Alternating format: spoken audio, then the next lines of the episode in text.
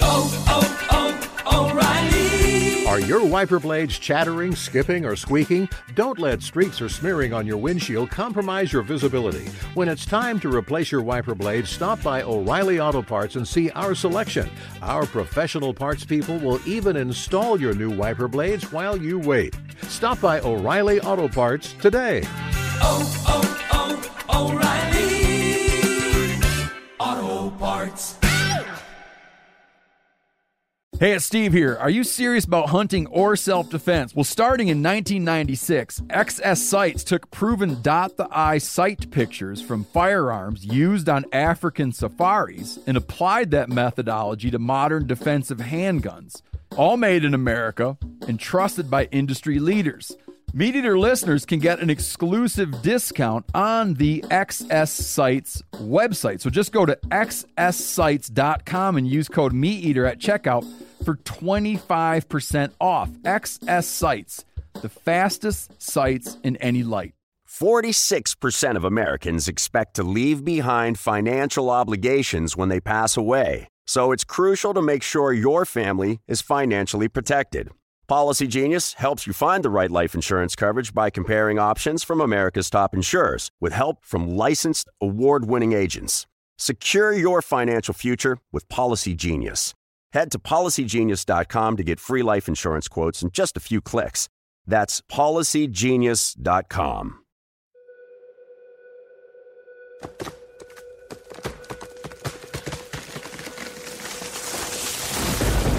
This is the Meat Eater podcast coming at you shirtless, severely bug bitten, and in my case, underwearless. We hunt the MeatEater podcast. You can't predict anything. Presented by First Light, creating proven, versatile hunting apparel from merino base layers to technical outerwear for every hunt. First Light. Go farther, stay longer. Hey, this is Steve. This sounds weird. It's because I'm using the voice memo function on my phone and Phil's patching it into the show.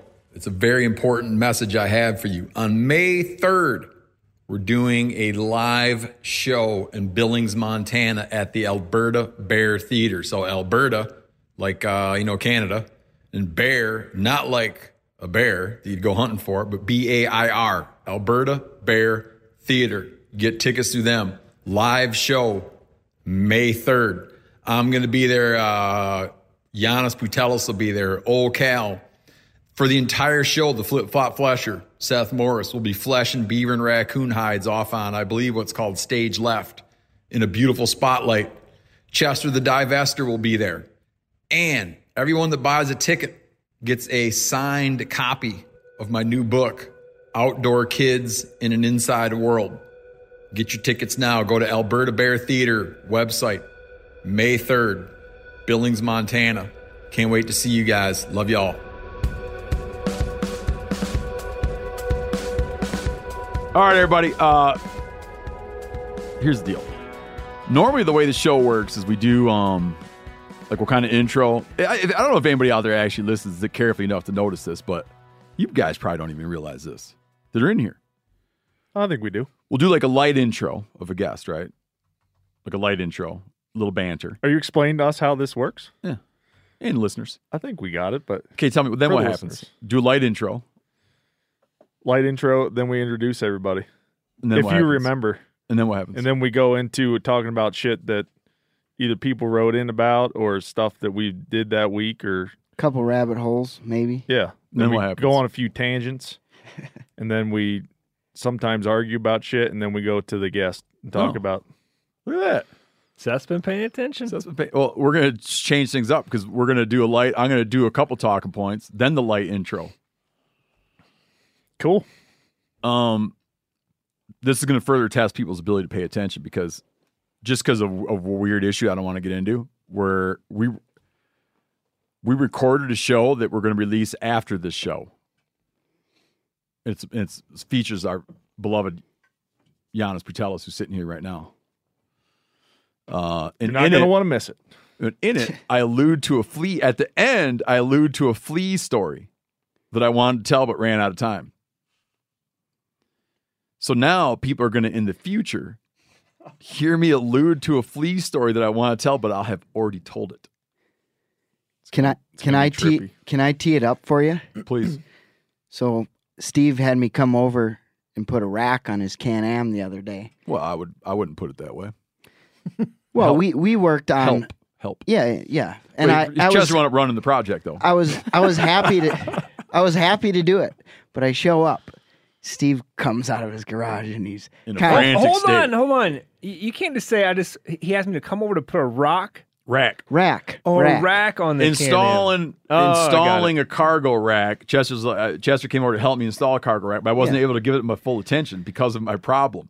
Yeah, so I Got show it. up, you know, and Steve kind of comes out of the garage and he's like, "Oh man, guys," he's kind of frantically moving around a little bit. He's like, "I'm in deep trouble right now, guys. I'm in big trouble. Just hold on, just do your thing."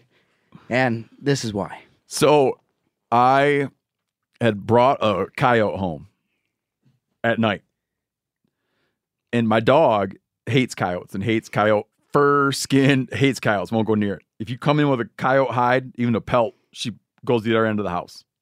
She can tell she loves dogs, but she knows that that dog It's not her friend. Never met a dog she didn't like. But she can smell something on that that like that son of a bitch is not a right. She just knows. So I laid on the floor of the garage and thinking, well, she'll never go near that. Then I'm down here in the studio and I'm looking at my text messages, and my wife and our babysitter having this like ongoing thing about holy shit, the fleas on the dog. And they're like, is it from the dog park? How could it be? They're like, they're all over. I mean, her head's crawling in fleas. And I'm thinking, no one knows about the thing in the garage except me. so I gotta be like, I think I might have a little something to add here. you wouldn't have believed You should have had just Chester It's like- roll over there and grab that coyote and just hide it. what. Oh, and just play dumb. Yeah. I really should have. it's like she went, you know, like when something's body temp gets to like, there's a point at which fleas, mm-hmm. Start- they're on a sinking they ship. start They're on a sinking ship. It's like she laid down and, and spooned with that thing. There's no way to explain the number of fleas on that dog. I've heard um like trappers that have a have something that's got fleas will put like a warm rabbit next to it so they like a fro like a cold that something they trapped that's cold. It's got fleas. They'll put a warm rabbit next to it so all the fleas get on there. Who told you that? I, I don't know where I heard it. And then they'll put a Is that warm like- mouse next to the rabbit. I, I, don't know. I'm keep just saying I heard, I'm not saying it's area. true. I'm saying I heard it. And then you burn the mouse. then you get all the fleas on there. To make a warm rabbit, is that like 45 seconds on medium high? I don't know no, he, I, I, look I'm just saying it's a funny story listen, I hear all kinds of stuff I don't talk You about. had a on the podcast. warm dog next to a cold coyote. Oh, really? Yeah. Give me an example of something funny you heard that then you decided not to talk about. Since Uh, It'd be something like that. Uh, You want another good, real quick flea story? well, like, yeah, but okay, go ahead. Because then I'm going to finish my flea story up. But go ahead. Old outfitter I worked for, he used to collect uh, uh, rabbits for a mink farm in Mhm. Colorado. That's how he put himself through college, partially anyway. And uh, he would load up the trunk of his car with jackrabbits every night. Mm-hmm. And his roommate was like, "Hey man, can I borrow your He- car? I got a date." Fun. He used. Uh, he he did this business in a car with a trunk, Yeah, not and- a truck with a bed. and and like would drive student, alfalfa see? fields at night and and just thump rabbits with with his front bumper Oh, you know? Mink farmer wasn't real uh particular about how the meat showed up. Fiat field care. yep. Um and so he didn't get a chance to drop the rabbits off to the mink farm. Lets his buddy take his vehicle and uh, his buddy and his date seemed to really hit it off and they were using the back seat Mm. up until a point where they uh, neither one of them could concentrate due to the itching involved. Oh yeah. And apparently, these two were just coated head to tail in uh, in fleas. That was me this day I'm talking about. I went to the gym. So I got up in the morning and took the coyote out of my truck. And I must have bear hugged that son bitch without thinking about it. I'm at the gym just itching like blue blazes. I'm sitting here itching like blue blazes, and I'm like, man, I gotta freeze these clothes, which I did. I gotta go home, put these clothes in the freezer, and take a shower. But I thought it was like I wasn't even thinking about the damn dog. I'm still got, I got, I'm still a little itchy. Is it? I, I got a Please. question. Is that the coyote that's sitting by my desk right now? Yeah, but I froze it. All right. I froze the hide. I froze the hide. Garrett's using it as a wall. He want he's keeping it as a wall hanger. Dude, that I I'm surprised that you didn't get in trouble. You probably did actually for With the my wife? smell. No, the smell of that thing was. Oh no, no one like that. But I, you know, I don't. I, they don't. They know I'm not even. I don't even care to hear about that kind of stuff anymore. Sure. That was yeah, it was, it was a really fecund odor. Uh, oh, another another pre-talk thing.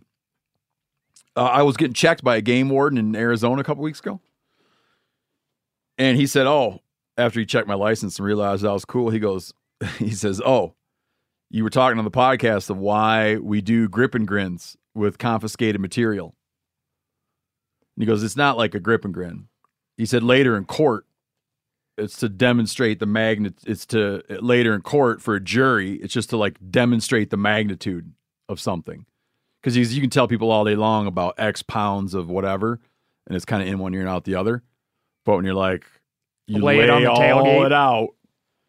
You know, same thing with when they lay all the narcotics out. It's just so people can be like, my goodness. And you weren't like, and so it's not because you guys are a little bit proud that you guys. No, no. He said it's it's just stuff? a it's just a thing to present in a courtroom. Just to he said the same thing with drugs. Like you tell people like kilos or whatever, and then they see it and they're like, "Holy cow! Look at all that stuff." So that's why he does that. Uh oh, another funny thing is I on Sunday was ice fishing and stood up. My phone, iPhone 12, right down the ice hole, 26 feet of water, and we had a flasher going, and you could watch that phone. Now, if you call his phone, a perch picks up. Yeah, I, I went and stood over the hole yesterday, and I was like, it's so uh, like Chester was off doing something twenty, roughly thirty feet away, and I'm like, to think, Chester, that was my fishing, phone, Steve. that I'm as close to you as I am to my phone, but it's so far away. So you guys were fishing yesterday, which was a Monday. Kind of took pictures. We were, yeah, It was We were work. I working. It fished was work, Sunday. I fished Monday, Yep, and, yep. Monday was worse than Sunday. Mm-hmm. Um, You know what was uh, worse than fishing? No. Was uh, sitting in front of the computer all day. oh, working. Yeah. Uh-huh. No, we were talking was- about that, this like best day. Yeah, we're Ch- trying- Chester best was day saying of- that a worst day bad of- day of fishing's better than a Bad bad, day day, at at work. Uh, no, that, That was me saying. I have a pretty good quote on that, actually. oh, we're not ready for you yet. Well, okay. Hold that quote. We're gonna get into you hardcore in a minute here. Uh oh, another thing. People need to start. Uh, I, people need to start.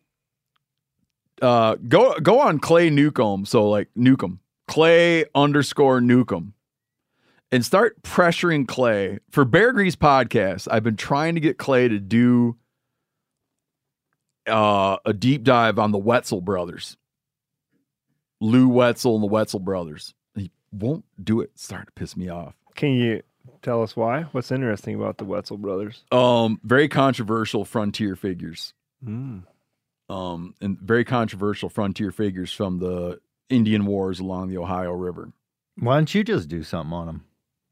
Because Clay should do something on them. No, The Wetzels. if you're so interested. Oh, they used to call them the Death Wind. Well, They see, were so- now, they were now social- you yeah. bring it up, and we're all Yeah, interested. the Death gotta- Wind. They were sociopaths. Um, you could like they were psychopathic killers who were sort of tangled up in the Indian Wars. They, they haven't made a movie about those guys. Fascinating, bloodthirsty little bastards. Um, he should really do a dive on the Wetzels, but he's like he likes to do things that have redemption, and there's no redemption with Lou Wetzel. Sounds like a Tarantino movie. Mm-hmm. Yeah, I mean his family was like his family was mostly killed off by the tribes. He didn't like to do vengeance through the military. They just like to go with their go their own, go at their own. And they would cross the Ohio and just go on these like murderous trips. Fascinating dudes. Horrible people, but fascinating. And and he won't do it because there's no redemption. So you could just put a comment on everything that Clay posts, just start writing the death wind. Last quick note before we get to our guests is if anyone knows, if someone could write in, there's got to be like a t- like a 1022 expert out there who does souped up 1022s. Mm-hmm. Well, didn't you guys cover all the biathlon and shoot stuff and all that? I mean, No, but I- but but I bought my boy a Ruger 1022 for his birthday. He doesn't like it because it's not a tack driver. Yeah, you all. got to do a lot, like dudes Ammunition spend a research. lot of money making those things. In They spend a lot of money? Yeah. yeah, the Olympic uh, 1022 target, Mm-hmm. right? Uh, a lot of guys use it for dialing in big game rifles too. But you know, it's Oh, why is it a 1022 target? It's not just a target.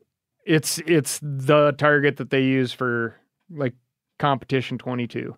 It's not 1022. You just said Yeah, I did. I was just 22. Yeah. Oh, Yeah. Well, I'm trying to find someone who get a bunch of ammo. All, all as many manufacturers as you can dig up, get that target, and and, oh, and little Jimmy's and gonna be to very sol- pleased with one of them. and try to solve the problem that way. yeah, I think there's a lot of tweaking that goes on with those 1022. I know so that's to- what I'm curious about because it's got like I'm just curious like what people do. The competition Like you get yourself a CZ, the only thing you need to do is They lighten the restock trigger. them and rebarrel them, and Well, I like what you're they- saying. Yeah. But as far as the the ammunition too, like we had one of the like the top tier 22 manufacturers up in Kalispell. I'm not sure if they're still there.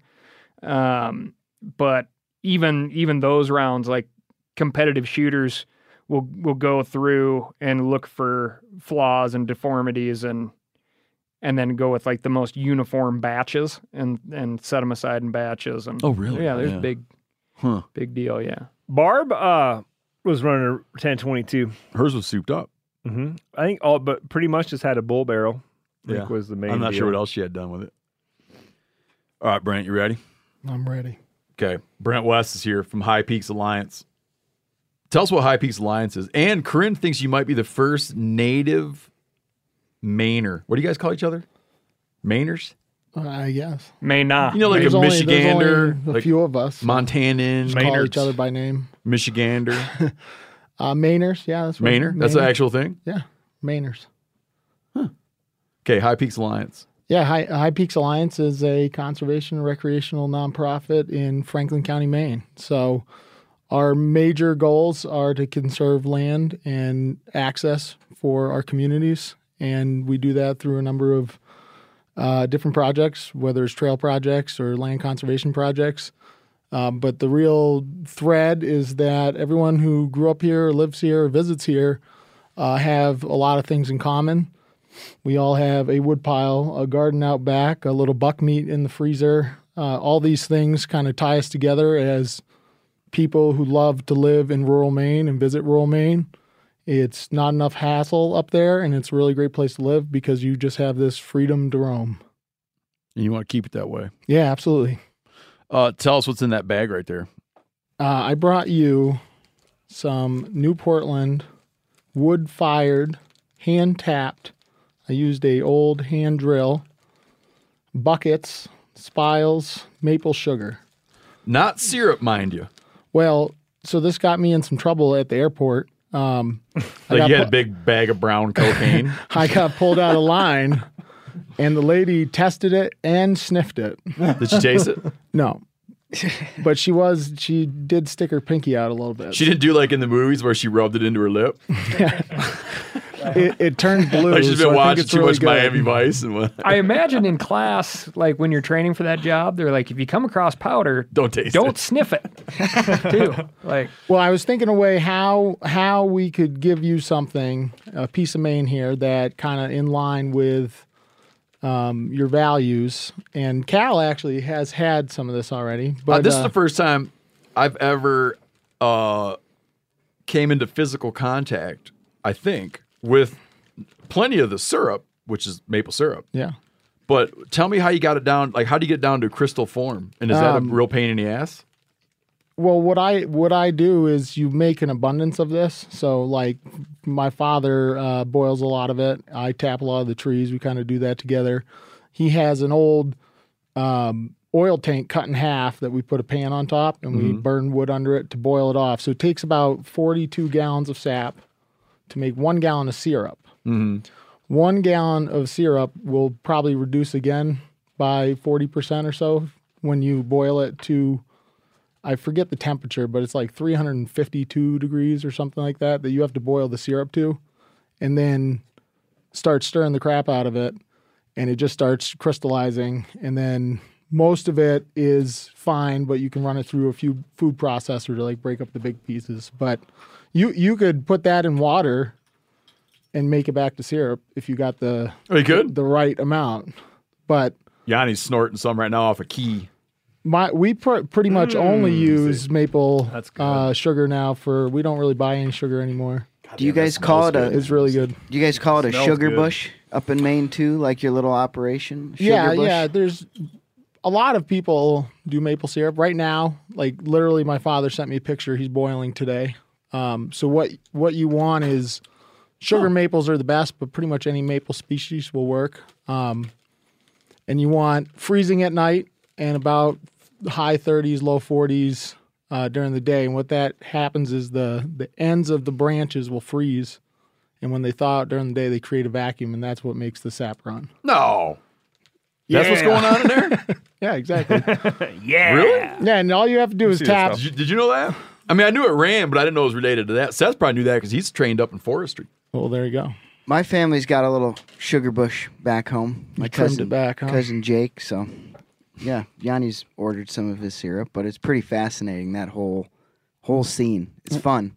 Guys nowadays do it very technically. You know, it's it's reverse osmosis, oil fired. We do it pretty old school. So that th- wh- what we got here is we got a quart size Ziploc. That's good. Probably sixty percent full, and that's the result of what volume of sap?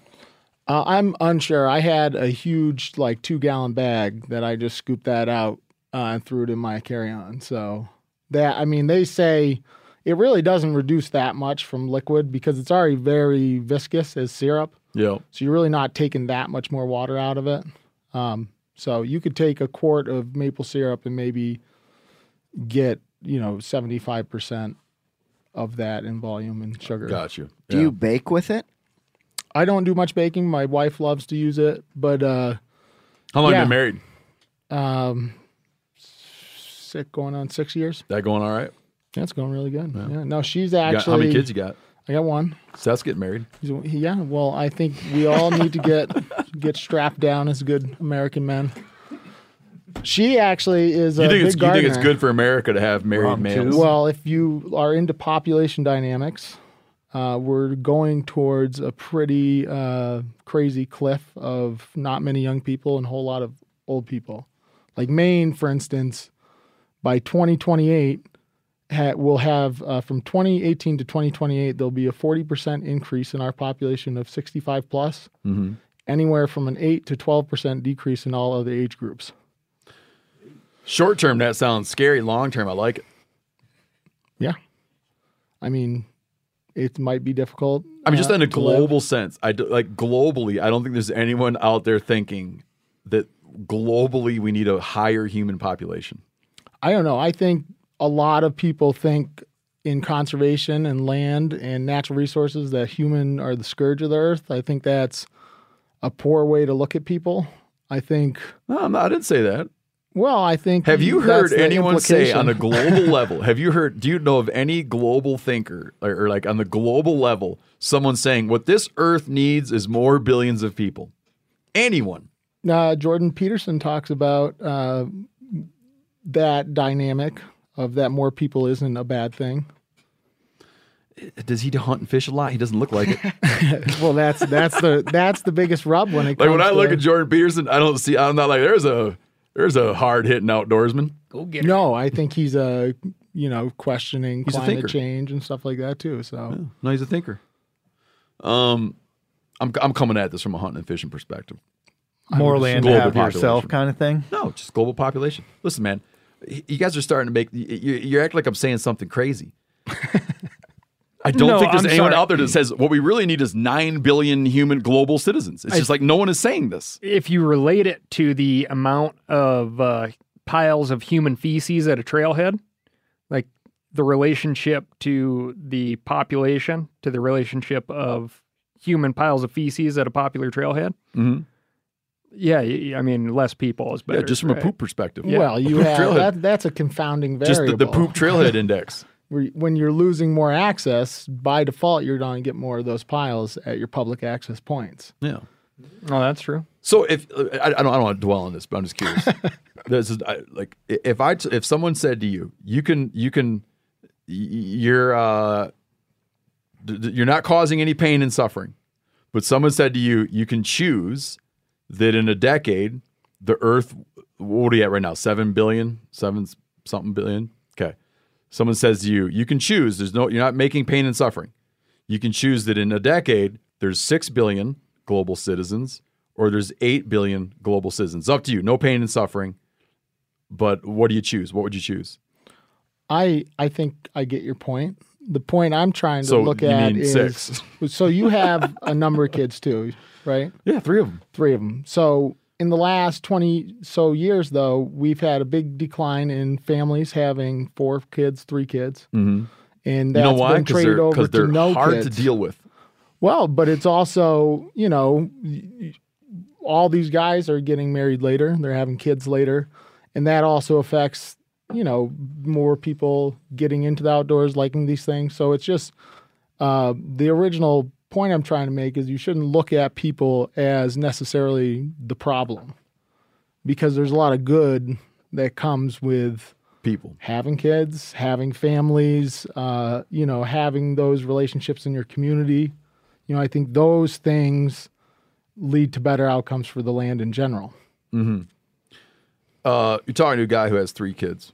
Yeah, you're part of the problem. hmm and you're talking to a guy who I think the dude should be married Yeah, exactly. because I think it allows them to focus on it allows them to focus on productivity. Well, ho- house chores, yeah, for sure. Before I was married, I focused a lot of time on just drinking alcohol. That was my focus, and shooting pool. Really? Oh, dude, when I was in graduate school, man, we'd sometimes finish up, and if like I whatever, Are we'd you a shark? I, I got good at it.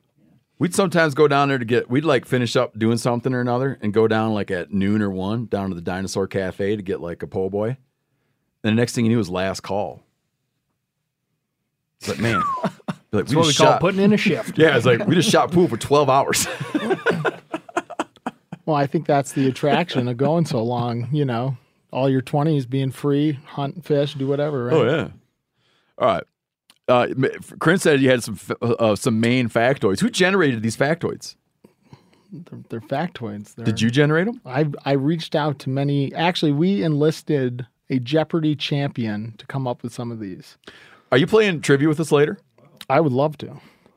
Are you intimidated, or do you think you're going to do well? I'm not scared a bit, Steve. See, I know. Like Cal bet you're didn't tell me. good. Cal didn't tell me you were like a contrarian and, and uh, like a real fact based contrarian guy. Well, I am from New England. You know, He's a we're- We we like to. That's one thing I noticed in the the Westerners. You guys take offense fairly quickly. What do you think of that? Yeah, I'm from Michigan. You know, you noticed you noticed that where? well, just out and about. You know, Just in New your England- 24 New hours. England in laws Oh, like we Yeah. like a level of play. You got to talk to Cal because Cal's from the area. Yeah, Cal's Brent- the only one here that Brent canvassed the town yesterday talking with everybody. I talked to all sorts. He's of like people. everybody I talked to was offended. it must be the town. yeah, but nobody that lives here is from here. can't so be No, me. everyone's really nice. I actually got a pretty good lowdown on what's happening on the Madison River, the dam blowout. I hear that's fairly contain- contentious around here. It's just going to make bigger trout. I, listen, okay, we, we covered that pretty exhaustively. Oh, okay. All right, but hey, give me some Maine factors. We got to get the show rolling here.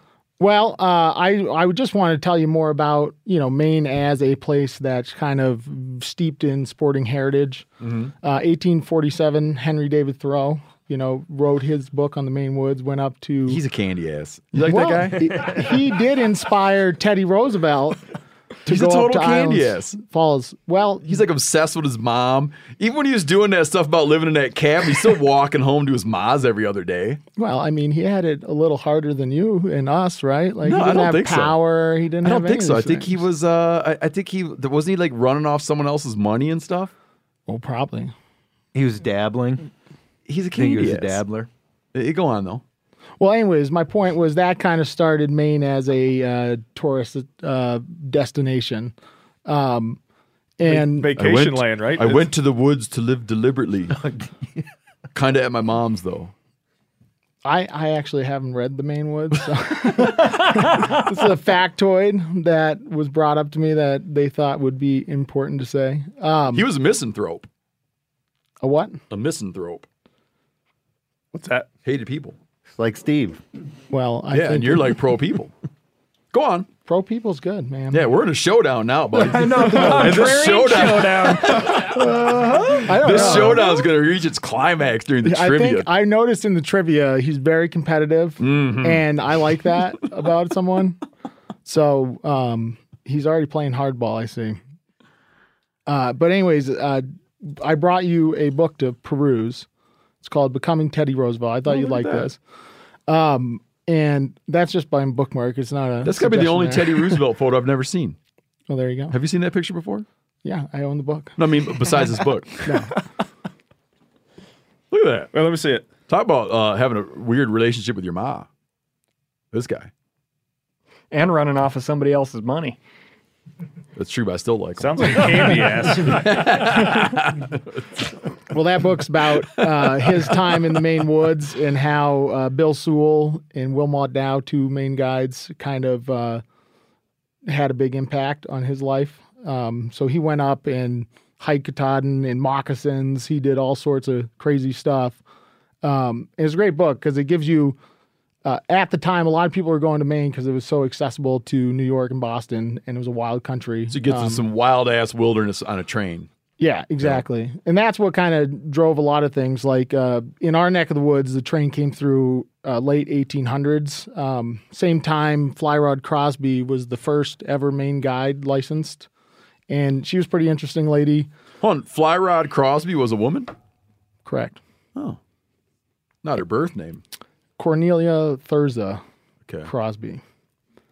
And um, this is what she said about herself I am a plain woman of uncertain age, standing six feet tall in my stockings.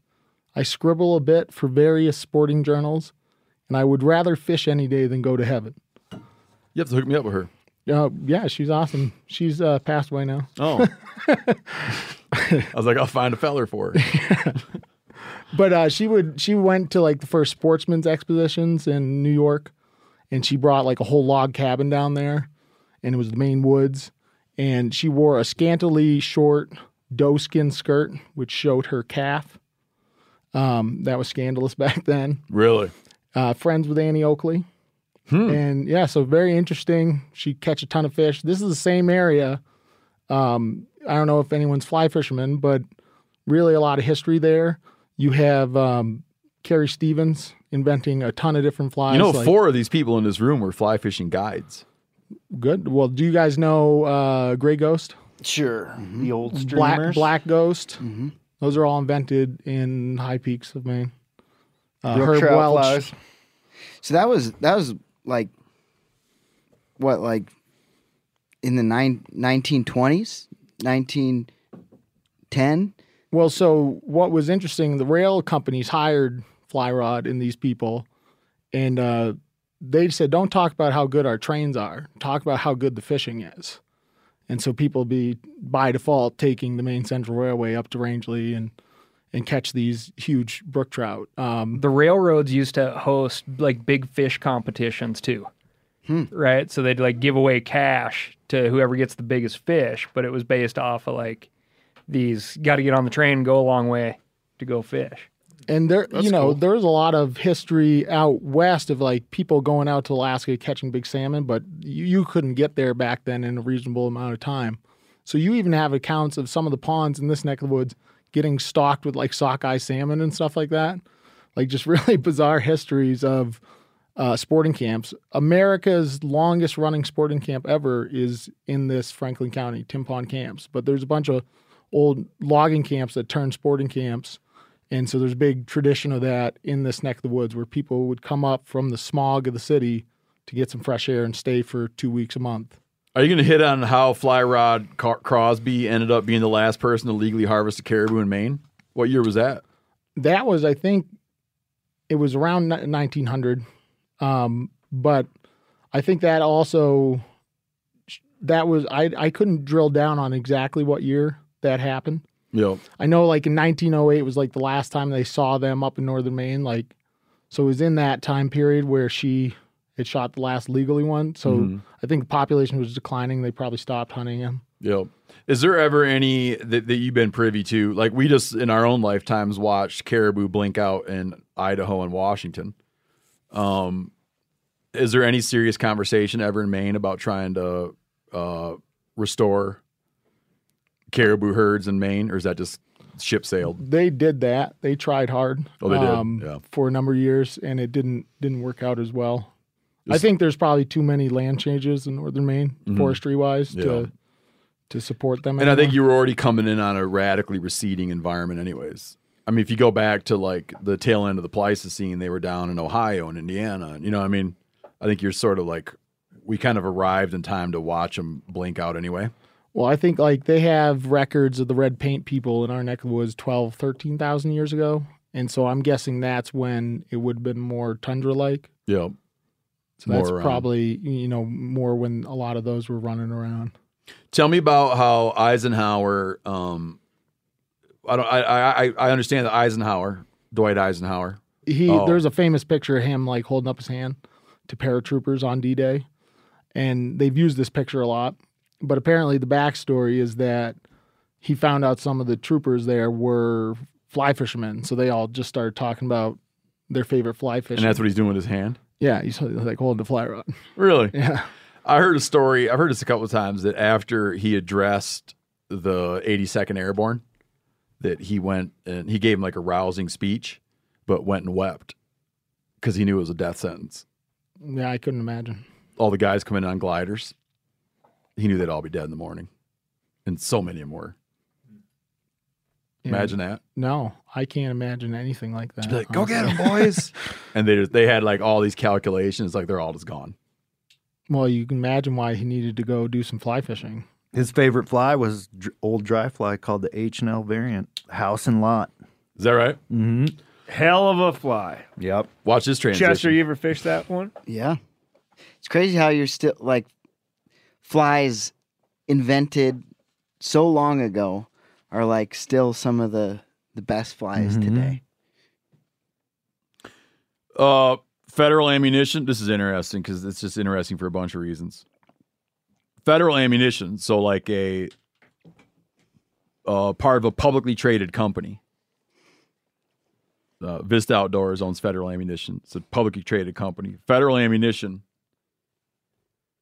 is itself sending um, a million rounds of ammunition to Ukraine like the president was offered the president of Ukraine. It's it's weird. Like speaking of uh this how do you Zelensky? Is that how you pronounce his name? This guy think used to be a yeah. comedian. He was like a commentator. It'd be like if Jon Stewart. I mean, I don't know if it'd be like that, but he used to be like a like a entertainer, a comedian. The president of Ukraine. He's emerging as this kind of uh, Churchill figure. Yeah, refusing to leave the capital, um, rousing speeches. Yeah, which is like total so. defiance. He's been putting out all these offers, like uh not offers. He's putting out like requests. We need this. We need that. We need this. Yeah, Um, when the U.S. offered to get him out of there, he replied with, I don't know what did he say. He doesn't need a ride. He needs ammunition. Oh, um, that's a hell of a line. Oh, I need Put that ammunition. on my yeah. tombstone. I need ammunition, not a ride. It's a hell of a leader. Uh, Federal Premium's parent company, Vista Outdoor, has committed to donating 1 million rounds of ammunition to Ukrainian forces. They're also launching a fundraiser to raise money to help Ukrainian refugees.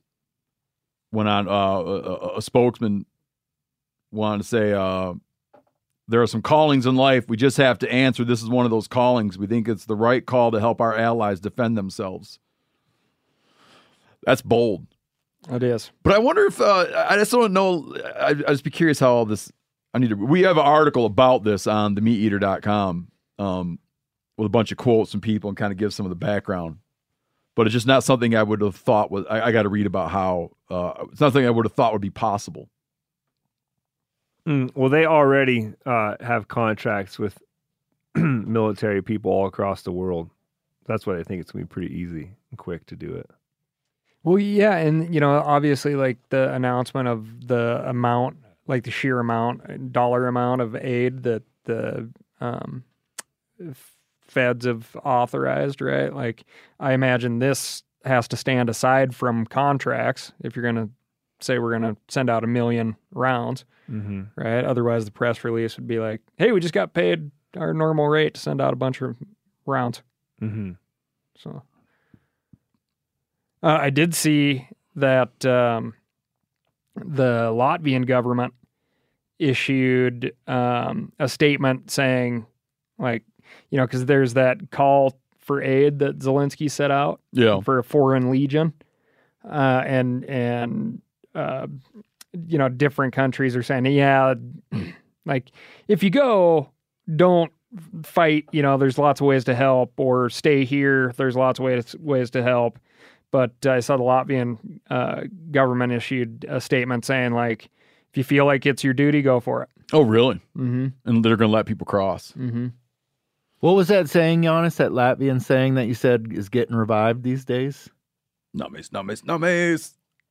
Uh, Niet, niet, Soviet. oh yeah, it's just what used to be on T-shirts and placards and everything when we were kids Yeah. going to protests when we when Latvia was still under the USSR. We used to walk around. Now saying, they're using it again. Yet, yet, Soviet. I What does that mean, it, Jani? It, it just mean uh, it's in Russian. It just means no, no. Yet is no in in Russian. Here's one gripe I got with America. This thing that like people now complain about turkeys. Do you know what I'm saying? It's like just like municipalities that are like at war with turkeys because the turkeys are too mean. So the, the, there's a there's like this this huge dispute in Sacramento between mail carriers and wild turkeys. Like it's come to blows. There's an article out in the LA Times. Mail carrier accused of killing aggressive wild turkey. this guy, Sacramento County, um, the mail carriers have been, quote, terrorized by wild turkeys, at times disrupting deliveries. This week, tensions between the fowl and one U.S. Postal Service worker reached a violent climax. Did they use the joke went postal in here? When the carrier killed a turkey while on duty prompting an investigation by the California Department of Fish and Wildlife. The mail carrier was carrying a stick of some kind, quote, a some kind of a stick, unquote, in his mail carrier vehicle. Um, An aggressive male turkey attacked him. He retaliated and killed it with a stick, which is no small feat. No. Yeah. Like you don't unless you got a full-on baseball bat and really cocked back and had that turkey stand still, it ain't a one strike. No, it's it's not a swinging beyond your way scenario. It's like it's a commitment. Yeah, they don't there was It wouldn't be like whacking a grouse. Like they No. just fall over dead. no. Oh, but I do think if you like had the right velocity and the the right stick, You could wind up on him. I don't even know if, how much. I mean, yeah, just like a In like the a- head- if you like hit a- it in the head. yeah, in the head or in the neck, and you break its Yeah. neck or smash his brain with the whack, Right. he's gonna go but down. the best thing about easily. this is the this is the actual headline, Steve.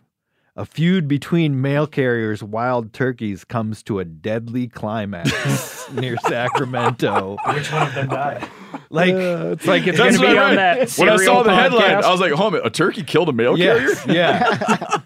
There's these turkeys are getting serious. It's going to be on the Serial podcast. There'll be like a couple episodes of like the turkey's life prior to how it grew up. Yeah. Um, Other turkeys. Uh, when he was a little kid, the Jakes, uh, the other Jakes always beat him up, and it like, yeah, Yeah. really impacted him psychologically. yeah. So they don't know if they're going to press charges on the dude. A guy from Fish and Game was like, "Our job is to determine what exactly happened, and then we fill out a report.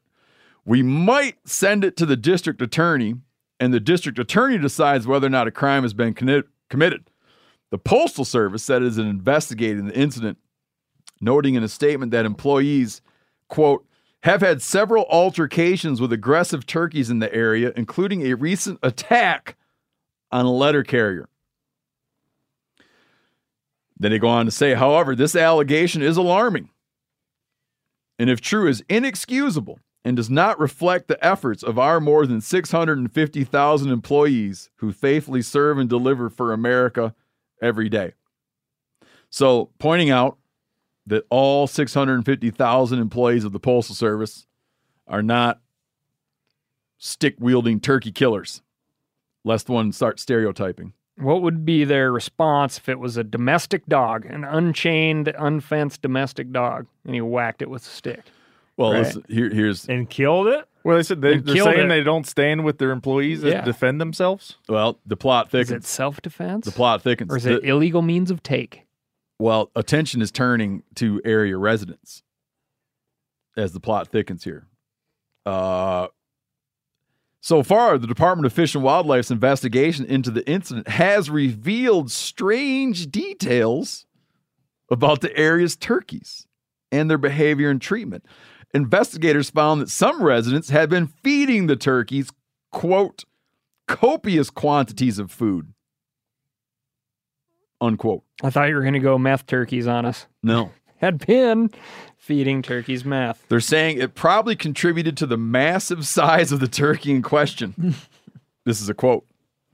Because it was eating just an unlimited amount of food every day from this particular household. The turkeys seem to have been targeting delivery workers. really? The attacks had also disrupted deliveries. They're indiscriminate in their delivery attacks. These turkeys had also disrupted deliveries from FedEx and UPS, so the private sector. I think there's something to that. Did you ever remember Popeye at Jimmy Miller's house, the one-eyed turkey? Yeah. Well, that son bitch was nice as can be for years to me. Come up, strut for you. You could pet Jimmy him. Miller would? No, Popeye, his one-eyed Oh. turkey. It's like, I didn't know you guys had something like that going on. Oh, okay, go on. Now we're still cool. And uh never was aggressive. Then one day I roll over, get out of my truck, and I can see him coming for me, and I could see the look in his one eye. I'm like, something has changed. and like I'm just I, I, foolishly I'm I'm hanging out just like to see. And I mean, it, it, I didn't really have time to think about it, and he was on me, like the full on like breasts kind of pointed towards the sky, feet coming at me, and wings pop pop pop pop pop pop. You know, Like coming not right trying to hump legs. you, but trying to beat you. Oh yeah.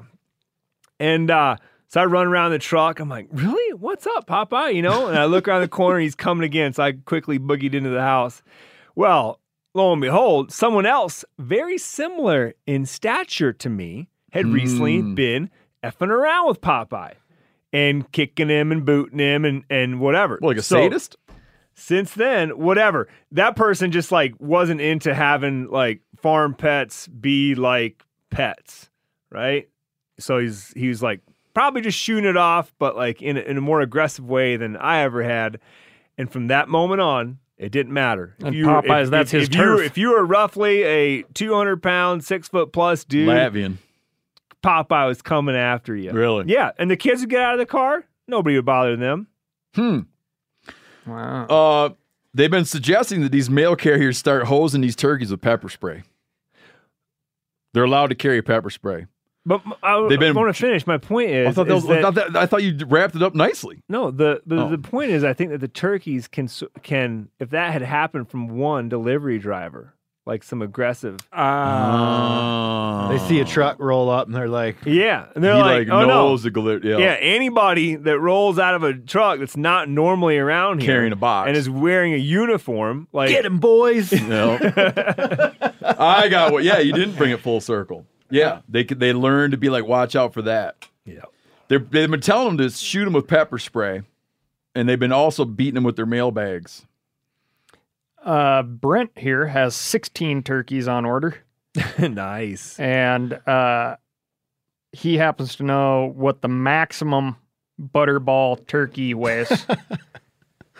Uh, we grew turkeys for the first time a few years ago, and we didn't know how many weeks to let them grow. Mm-hmm. So when we slaughtered them ourselves, we weighed them, and we had 38 pound to 42 pound dressed turkeys. Dressed. dressed. These things. Dressed? These were big turkeys. Oh, because I was gonna. I thought it was gonna be so awkward because I was gonna one up you. Wide breasted. What what uh, what brand of turkey did you get? Uh, they were, I think, the broad breasted. Yeah. I was going to one up you, but I can't one up that. Well, that's a big turkey, Steve.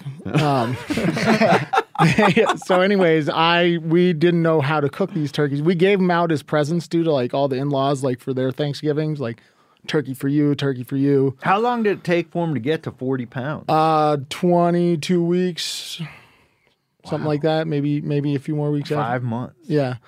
Um, but they had open, you know, they could eat as much as they want. Um, but anyways, I call up Butterball has a hotline and you can call this and get any turkey question answered. No, Uh, Is that right? Yeah. And so I was like, why, well, why not? They, Well, I'm gonna have Corinne. We're gonna call. We should get a uh, do a live call with Butterball. I, I heard about it because on the radio they were talking about all the funny calls they've had. Like, does bar and chain oil, is that okay to cook your turkey with bar and chain oil? Because, like, obviously someone. People deep frying them in bar and chain. Oil. Well, no, oil. they like cut the turkey in half with their chainsaw. Oh, I got you. But anyway, so I call him up because this is a big bird. I didn't want to dry it out. I wanted. I thought he meant he's gonna fry it in bar and chain Yeah, oil no. instead of peanut oil. No, Yeah. I think they just got a little bit on it. But um, anyways, I call him up and I said, you know, is there any recommendations for a 38 pound turkey? And she says, well, sir, that's not a butterball turkey. We only grow up to 30 pound turkeys. Yeah. And so they told me just baste it in 20 minutes a pound. So Huh. they helped me out anyways, even though they called me out. I, I can't one up you with this, but I can back you up. Good. That's that's the relationship I'm my looking my for. boys, Steve. my boys' buddy raised turkeys, and we went over there and, and we took a 22 over there to get our two. And my kid shot it with a 22 just in the little pen there, you know. And I'm like, grab it, grab it, because it's jumping all over the place. Yeah. And he couldn't get a hold of its neck. They're very strong. Yeah, uh, I, I couldn't get a hold of its neck. I took that turkey on a on an actual like like digital luggage scale, and the turkey was 50 pounds Yeah. on the hoof. I didn't know they got like that. Well, have you seen Huge. the presidential pardon turkey every year? They're like a 50 pound bird. Yeah. It's incredible. Yeah, they're big. One of our guys, Garrett Long, he claims to have raised a 75 pound turkey. I believe it. Because these I don't know things could have kept growing. These Yeah. were still juveniles. They I were- cut. I had to cut the ones I had in half. You couldn't even like you couldn't have put that some bitch in your oven. No way. We didn't. 38 pounder. Whole. Yeah, it just barely fit. though. It had about a half inch clearance. Like his feet were touching the roof. I did some butcher twine for sure. Yeah. I want to give one last quote, my favorite quote from this article about these uh, man eating turkeys. One of the guys says, I've been around about 25 years, so I kind of know turkeys. and I just looked at it and I'm like, oh, this is the biggest turkey I've ever seen.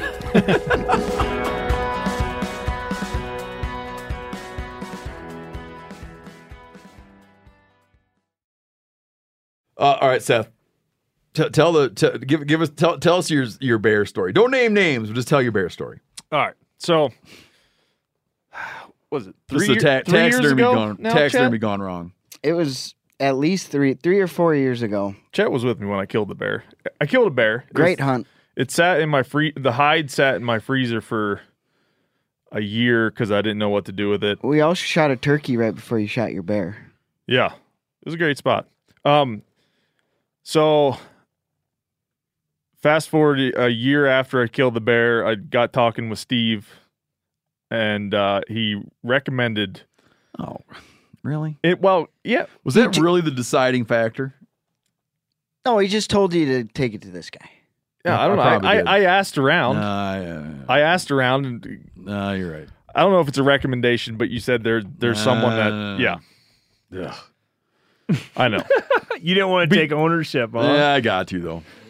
Yeah, hey, but I you was, you I didn't was know. on it too. You wouldn't have known if I hadn't sent you there. Yeah. So Blame blame me. So it's yeah, I'm not blaming anyone. I'm just this is just part of the story. Um, take my um, meet up. So this guy actually sent someone that was working for him at the time to pick up my bear here in the parking lot at work, and I wrote a check in full for this guy to um tan the hide for me. Um, so this was two years ago when that exchange happened and I waited roughly I don't know, probably ten or ten to a year. So he was just tanning it. He's yeah, just tan, no just rub. fleshing it Yeah. and having it sent off to to get tan. Yeah, I waited probably about a year before I started bugging them, um, wondering where my bear is, and You probably didn't even bug them originally. You probably just were like, "Hey, man, uh, thinking yeah, yeah, about no, getting my yeah. bear." ri- originally, it was just questioning when it might be done, and I think this this was like right around the time when COVID hit. So I got like the COVID excuse, like tanneries are backed up because of COVID or whatever. So, you know, thinking nothing of it, just let it go, and then waited roughly another year, and then I started bugging them like for a while there was like once a week um or no it was like once every other week once every three weeks something like that and then it got to like once a week. Finally um you know there, there was a lot of like um like I'd, I'd say hey man like can i get my bear this week? And he'll be like yeah he'd be like yeah let's meet whatever day and I- i'll hand it off to you and then that day would come i'd text him be like we still good to meet up and get you know I can get my bear, and it would there would always be some excuse, um, to why he couldn't meet. Um, finally, the day comes where he can actually meet up with me to give me my bear. So we meet at a local gas station here. He pulls in, hops out of his truck, and hands me a black bear hide, black phase black bear. Um, and the bear that I had shot was not black. It was a chocolate phase black bear. So I told him that that's not my bear. And he gave me like the, oh, I was in a rush, must have just grabbed the wrong bear. Um, my bad. I'll I'll go grab I'll go grab your bear and meet you back here. I had to go to a meeting at work here, so I was like, let's meet back up later in the day. So What was going through your mind? Yeah, I, yeah. I want to know too. Were you excited? You're like, sweet. Well, Finally, you know I'm what? Getting my He black tried bear. to get he tried to get Chester to go to the meetup, and Chester chickened out, wouldn't go, made Seth go alone. I went the I went the second time. Oh, you did? Oh, Joe went second time because I because of the browbeating I gave you. Yeah. yeah. Were- Did you think there was going to be something going to go down or what? No, I just kind of Oh just man, meeting in the gas station like- parking lot seems like I don't know. Chester should have been there. Old fishing buddies. Go on, Seth. Um, so, and I- I should say, there's been lots of rumors going around town about this particular taxidermist. He tried to give a he tried my buddy had a black phase full mount, paid full price for a full mount black Yeah. bear, and he tried to give him a blonde phase, a small blonde phase full mount. Yep. So, I kind of went into this meetup knowing that I most likely wasn't going to get the bear that I had given him two years prior. Um, so he tries to give me the black bear. I tell him it's not mine. He he leaves. Um, I meet back with him a couple hours later, and he pulls out of the out of his truck, uh, chocolate phase bear, and I take one look at it and immediately know it's not my bear. But I'm thinking to myself in my head, I am never getting my bear. And like, I'm just going to take this one. So I have something. Something to show for it. Something to show for it. Cause I could have been like, listen, this is not my bear. Um, and it, it would like, who knows what would have happened. He probably would have gone back to his shop and grabbed a different bear. Or you'd have never seen him. Or I again. never seen him again. Yeah. Hmm. So, and I, I know this is not my bear because the, my bear, when I um, skinned it in the field, I didn't take the time to like skin the paws out. I just cut the paws. You just wanted the yeah, I just wanted the hide. I, I wasn't.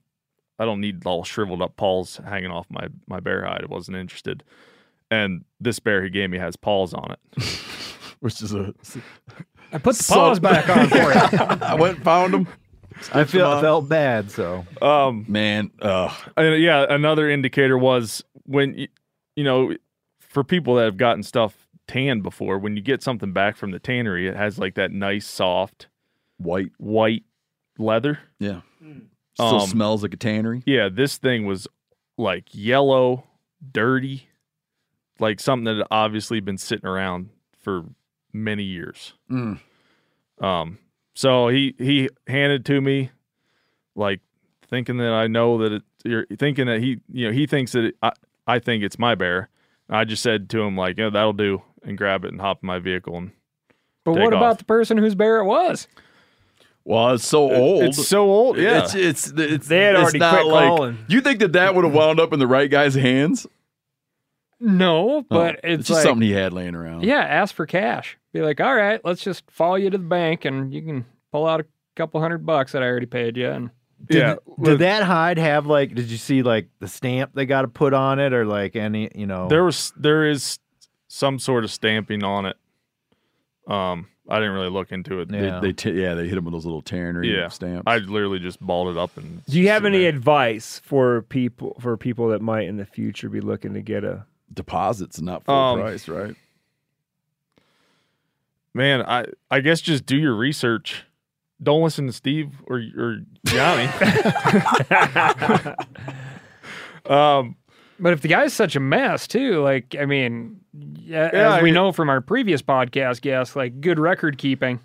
Yeah, I guess uh, just do your, necessary. do your research on who you're taking your stuff to. Um, if you're in Montana, take your stuff to John Hayes because he's yeah, go to like an established Mhm. place, Yeah. not some dude that's working out of his garage if, or something. if you're going to someone that's like if you hear through the grapevine that like oh this dude's cheaper than everyone else like that's that should be a red flag I'm biting my tongue so bad on a contractor dispute. I feel like piling on, not about that, but I feel like being like, oh man, I got a story for you, but I'm not gonna tell it right now. But you know what I'm talking about. yep um Not you, but uh, yeah so yeah and then I, I i ended up texting him later um just to let him know that he didn't pull the wool over my eyes um i just wanted to make sure he knew that i knew it's not my bear no reply. no reply yeah Um, I sent you a text on this last week. Yeah. Um, Brent, I'm sure you can you can weigh in on this this too, but um, so the Wyoming legislature just uh, passed a bill that would extend the ability for people to raise this very controversial sage Mhm. grouse program, right? That starts with people going out and stealing the eggs from free ranging, live, huntable populations of sage grouse, Mhm. so game birds, taking those eggs, rearing them to adult sizes. Um, you know, there's a lot of uh, a lot of eggs don't make it, and then taking those birds and releasing them back out onto uh, the landscape. And you know, for folks who don't know, like birds that are raised in captivity don't have any sort of a, awareness of predators. Um, the studies that exist are pretty hand in hand, and, and they're pretty much for pheasants, um, chukar, quail, you know, birds that are, are very commonly raised in captivity for putting, and it used to be um, thought that that these pen raised populations would like help build wild populations. But if you believe in math, there's like a 98% mortality typically within the first 24 hours. Um, Are you serious? Yeah. Yeah. Within 24 Oh, hours of birds because that they are just stocked. they're just standing there like out in the Yeah. Wow. Kel, do, do you think these people, these folks know at, when they're raising them that they're going to basically release these birds and they're going to die? Do you think they're releasing them for their own personal hunting? Like, Oh, he's like got to you get. would? He's got to get. Well- no, it's well, a little deeper now. for the the Okay. yeah there's a huge like bird dog training type of deal around this and there's there's lots of like r3 stuff around this but not for sage grouse um and what this is this is like this test period that was suggested that said hey let's let's try this avenue that would allow um, folks who are buying up this prime habitat, this keystone habitat for this species in order to develop it. And maybe we'll get lucky and instead of them having to purchase other habitat that would replace this habitat that they destroyed, they could instead invest in this uh, rearing population and just replace, like physically replace the birds. So there'd be, you know, a study that goes out and says, okay, well, the amount of habitat that you guys destroyed uh, would have produced X amount of birds. So you guys need to replace X amount of birds elsewhere. Um, however, it just doesn't. You're not replacing any birds. You're just net net losing birds, and on top of that, you're stealing birds that could grow up to make more birds uh, at the the egg stage. And that's what's going on in Wyoming right now. Um, the governor over there has already said that he's in support of this prior to the uh, state legislature um, voting yes to extend the. Uh, it was supposed to sunset, meaning it was supposed to stop this year, but they voted to extend it. And uh, there's no good science supporting this. So, um, if you don't like your game birds to be stolen and you'd like responsible development to go out and be responsible with our wildlife as well, uh, let's make sure they do so. Call the governor of Wyoming and tell them to uh, not only not sign this bill, but veto it. If you were, if you're going to dumb this down as much as possible, Mhm. let me let me say a statement and ask this is a fair statement. Um, the greater sage grouse has been flirting with Endangered Species Act protection. Like, there's a case to be made that it should be listed, ESA listed. Um, years ago, they struck a deal that people thought was going to be very impactful on sage grouse recovery. A lot of that stuff wasn't implemented. It became highly politicized. That's failing. And so they're suggesting that to hit the numbers they need to hit, they just pen raise them and then periodically release pen raised birds, count them up, and be like, oh, see, there's enough. Or is it not as simple as that? Well, I mean that's uh, that. Yeah, we could say sure. Yeah, yeah. I mean they're repl- they're saying nope. We, uh, in theory, destroyed this amount of land, which would have produced this amount of birds. Here are the birds. Without a place for them to be. Um, well, they would they would then be released into a, a into suitable habitat. However, they're they're just not built at that stage to survive in anything outside of a cage Mm-hmm. for is the rationale a viable period of time. They'll get like they'll get them because there there's like a lot of attrition and you know a wild brood like maybe Absolutely. one survives or something like that. Th- They're getting them like past the vulnerable stage and then letting them go and Yeah, with the with the idea that then they're gonna run around, eat a bunch of food, bump into another sage grouse, and mate and make more sage grouse. yeah. Um, and and there's a a great study out of South Dakota again on pheasants, um, where they took a couple different release points and did like severe predator suppression, um, and they were able to get some hen pheasants to uh, survive long enough to mate and nest, and but you know like their nesting ability was low. However, when they were able to breed, they could have the same, like a viable, competitively viable amount of eggs as a wild, as, as an actual Got it. wild hen pheasant. Got it. Egg But- salvaging is a real long term practice. So, like when I was banding ducks in um, San Francisco area, Fairfield area, California, uh, with California waterfowl, they had a practice of egg salvage with ducks. Mm-hmm. And so out there, I think it was partially trying to get more opportunity. Um, I mean, And more so- hunting opportunity.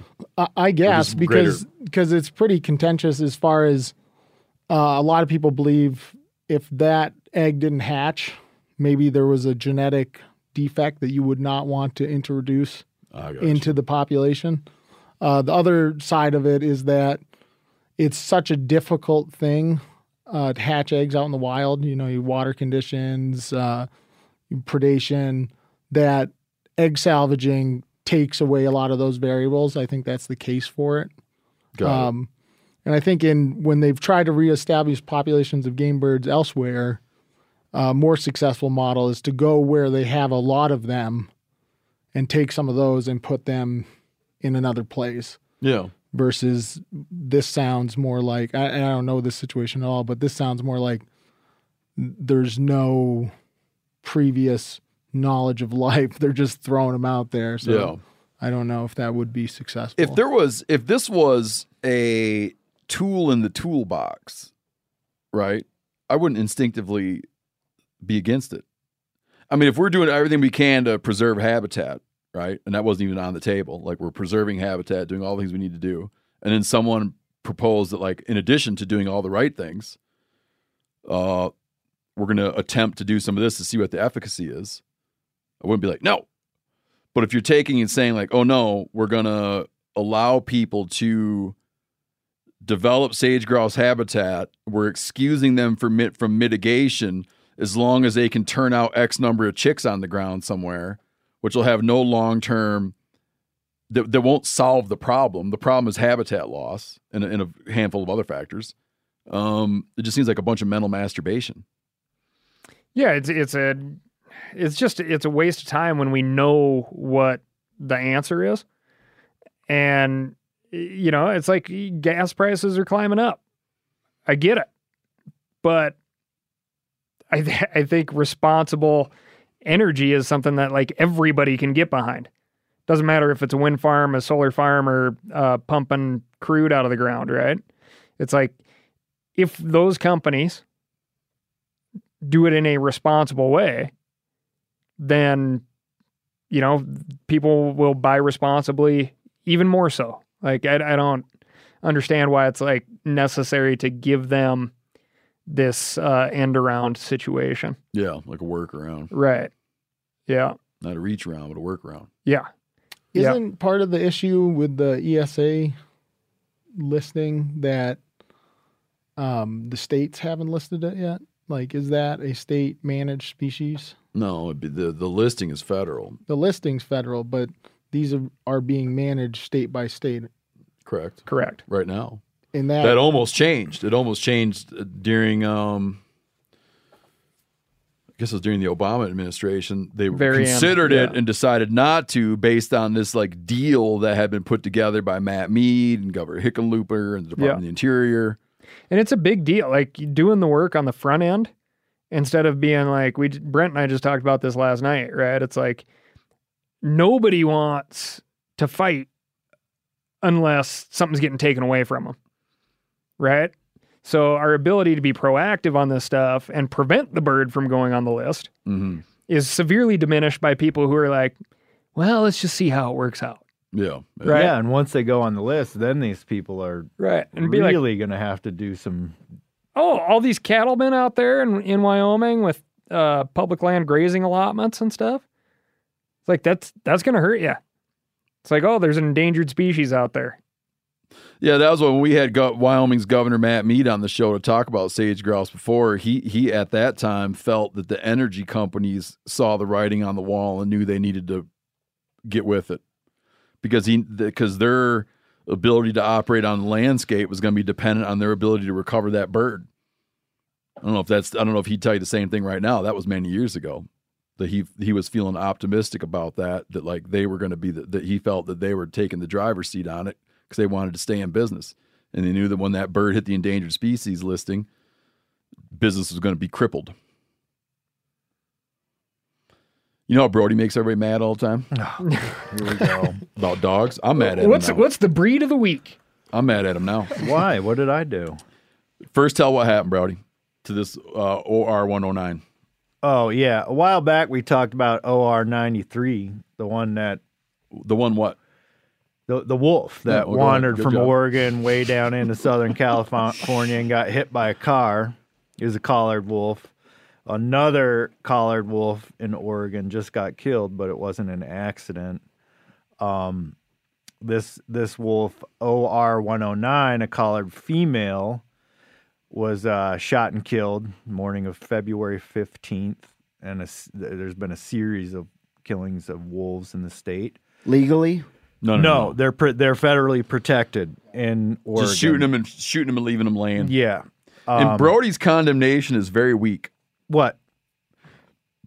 you're like you do that little thing people do where you're like, no, of course we know that no one should. That's but just a note to myself. okay, Like hear it. I, I'm saying, if you're the kind of person that like hates wolves and you're gonna go out and kill a federally protected wolf with a collar, like you're shooting yourself in the foot. So the, okay, so you're offering advice. Yeah, don't do it. So you're you're offering advice to To the kind of per- haters. yes. Okay, so this is Brody's advice to wolf you're haters. shooting yourself in the foot because this is the kind of thing that like just draws more attentions to keep keeping wolves protected.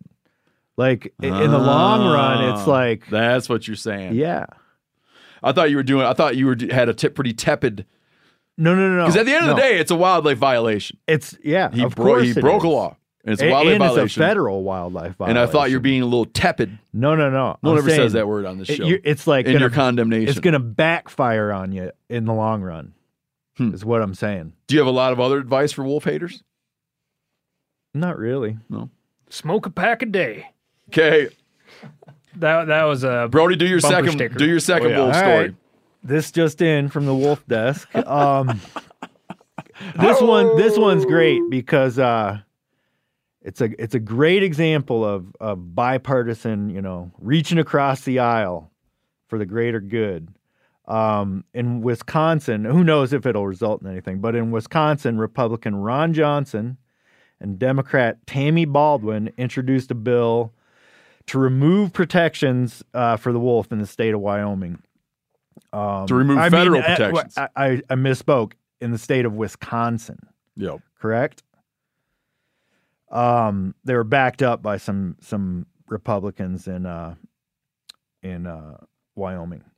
Um, Johnson said that Wisconsin residents should have a say in wolf management. Baldwin issued a statement saying she believes the wolf population is strong and federal officials should let the state manage wolves. Um, and th- this is the, the reason they're doing this is is uh, a federal judge in California uh, last month uh, ordered federal protections to be restored for wolves after they were lifted. What just last year? They were de- the wolves were delisted. Now they're listed again. Um, this keeps going on like constantly. Um, you know the the wolves here. It's like watching a yo-yo go up and down. Oh God, yeah. Since I, the, the crazy thing is the the wolves in the Upper Great Lakes, the Western Great Lakes, they've been, met recovery goals for I think over twenty years. Um, there's over four thousand of them up there now. Yeah, that's what that's the thing people lose sight of. There's more wolves in the northern Great Lakes than in the northern Rockies. Right. And here, the states, uh, Wyoming, Montana, Idaho, they all have state management of these wolves. If these wolf protectionists would stop spending all this money on lawyers and making fish and game agencies and other people spend all this money on lawyers, imagine what you could do with take all that money and put it into sage grouse. Yeah. Or, But no one's going to fight over sage grouse. yeah, exactly. Um, you know, it's been on again, off again. You like they were, you were able to. The states had management in Minnesota for like a year, maybe. You could hunt them, and the same thing happened in Wisconsin recently.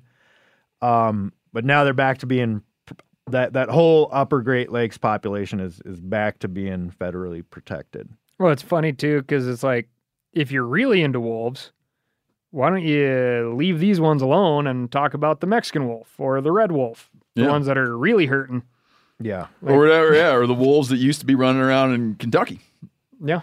I mean, if you Yep. use Montana, Idaho, Wyoming as an example, like it's a great example of state management of wolves, right? Like, why can't Wisconsin, Michigan, Minnesota manage them the same way?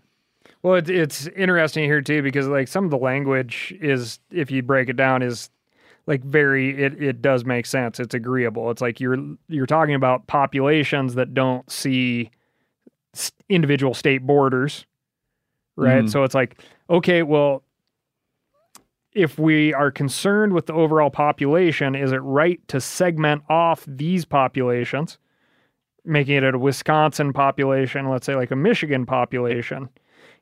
Can we do that and then still take into context the overall population recovery goals? Yeah. Um, and thinking about it that way, it's like, yeah, I, I do get that. But, look at the- everything we've done that with. Elk are only recovered across 13% of their historic range. Where we Yeah. hunt elk. bighorn sheep.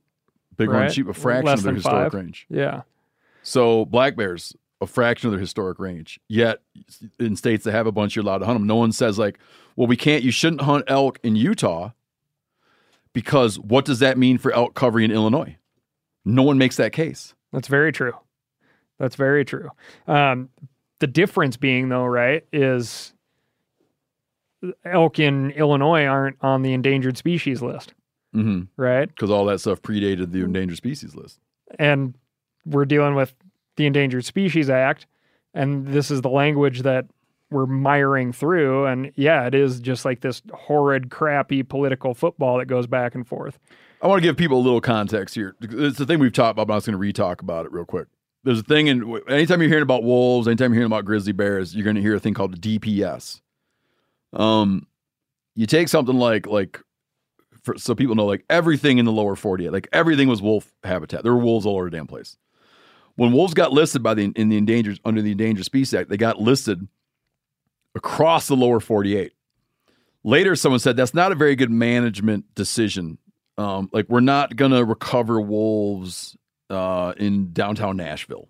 Okay, I'm just pointing that out because people wouldn't be surprised. Like when you read about the market hunters, like Daniel Boone and his cronies. I mean, when they're running around Kentucky and Tennessee, they're interacting with wolves all the time, right? So someone later said, "You're not going to recover wolves in downtown Nashville. So let's do this thing where we look at like where could you actually have them." And create these things called distinct population segments and let's manage these distinct population segments. And everybody thought this was a good idea at the time, right? So we made how many other for grizzly bears? Six, seven, Five or six. Northern Cascades, Northern Continental Divide, Cabinet Greater Yaak. Yellowstone, Cabinet Yaak. Um, Would be Alaska, right? no, it's all this lower 48 Oh, just lower 48. So they made a bunch of these DPSs. Um, with wolves, okay, Northern Great Lakes, they make these like, and they're like, let's manage this. So the crux of these arguments keeps coming down to you could point and say the Northern Great Lakes distinct population segment of wolves looks strong. It looks great. But someone who wants to block any kind of state management of wolves is always going to go like, yeah, but what about the neighboring area? And and so they're sort of rehashing this thing that everybody agreed on is to manage these distinct population segments. Um, like you're never going to recover the grizzly bear in Golden Gate Park. You're not going to recover the grizzly bear in Golden Gate Park. So Which is part talk- of its historic range. which part of its historic range, absolutely.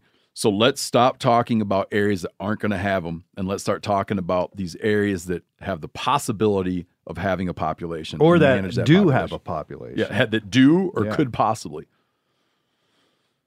again like your your point of like all this crap and the billboards and the the PR firms and the the legal firms like had that money been put uh into like a big wildlife easements on the Rocky Mountain front what that would do for grizzly bears and wolves would would outweigh all the back and forth bull crap that they're going through right now. Yeah. Like like prevent this stuff from turning into condos. You're gonna you're gonna do more for wildlife than than all your uh, back padding. Enriching lawyers. Yes.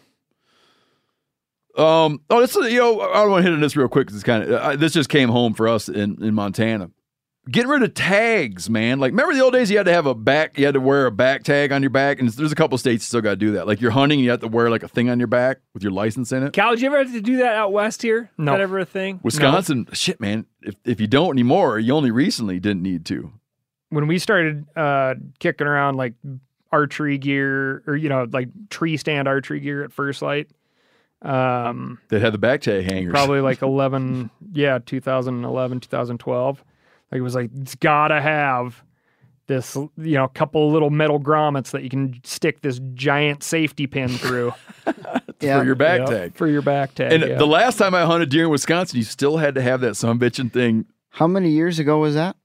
The last time I hunted deer there, I don't know, five, six years ago. Yeah, I think I don't think you have to wear them anymore. Yeah. You had to- Pennsylvania- yeah, and you had to like you couldn't obscure it. Like I had a backpack on, and so all the armchair experts are writing in like he's actually in violation because his back tag's obscured by his backpack, and you know. When I- Anyhow, when I was at Doug's too, so he was telling me about those regulation changes, and he I, he said that the regulations read that if you choose to wear a hat, it has to be sixty percent orange. or you just go nothing. Right? I was like, so my bald, highly reflective head. Hmm. The way these apps so our our here in Montana they just went to an app. It's called an e tag. Yeah, the In your future, you're not going to carry a tag around anymore. You might still you might be in a state where you still do, but it's just going to be all app based. Now, here's a weird thing about the apps. I heard through the grapevine, a little birdie was telling me that in designing the app, they were wondering about the ability that when you were when you were tag when you were e tagging, so you're using an app that works offline, you don't need to have a cell signal, and you fill out information, male, right, right, date of kill, method of kill, male, female, how many tines on each side, right, whatever biometric information they're after, you just do this all in your app, and it, it, it, it files it. Uh, there was talk about why not have it also pull the location? Since if you read your reg, any reg on the planet, a game warden can ask you, take me to the kill site, and you have to take them to the kill site. It's just a thing. Any warden at any time can make you take them to the kill site of where you killed an animal. Also, when you do your surveys, like if you trap and you trap uh, martens, uh, uh, otters, you hunt black bears, you hunt wolves, there's a part in the thing where you say where it was, right? They had this chance where you could have captured that for every tagged animal in the state, and you would not need to do surveys, right? It'd just be that you'd know. Imagine like the detailed look you'd have on harvest, but they they felt that it was a privacy issue. when you download the app, it asks you if you want to have location services turned on while you're using that app. And it'll t- when Oh, I you downloaded the app. I didn't notice that. it, does. asks you the question. and oh, it- so you can opt in. you can opt in, and when you validate that tag, it's going to record right where you're standing. Oh, I didn't know you could opt in. Yeah, you can do that. I did not. Oh, because it's like, like I said, they can go. They have it. Just is weird because they have the right to make you take them there anyways. But that doesn't violate Yeah. privacy. Yeah, That's just like a given. But they they like I think a lot of people are going to be leery of saying, "Yeah, go ahead and track me while I'm." Oh yeah, no one wants that. Um, but what's so funny is everybody's like, you know, up in arms about being tracked. But like, dude, what do you think your phone's doing? uh, sure. It's yeah. like your phone monitors what Yeah. you talk about um, and serves you ads about it in articles. yeah, but I posted about how much I like the idea of not carrying around ten pages of paper in my backpack. Um, and a game warden sent me a message, and he said that these apps, you know, they sound great, but there are like cons to them too. Um, th- there's like he believes there's going to be issues with officers inspecting people's phones, Mm-hmm. perhaps like privacy, Solid batteries. So, yeah, But would that batteries? Yeah, and it'd be like, oh, I, for, I left it at home or I forgot it. Yeah. Uh, I don't know how to do it, but uh, I, I I get his concerns.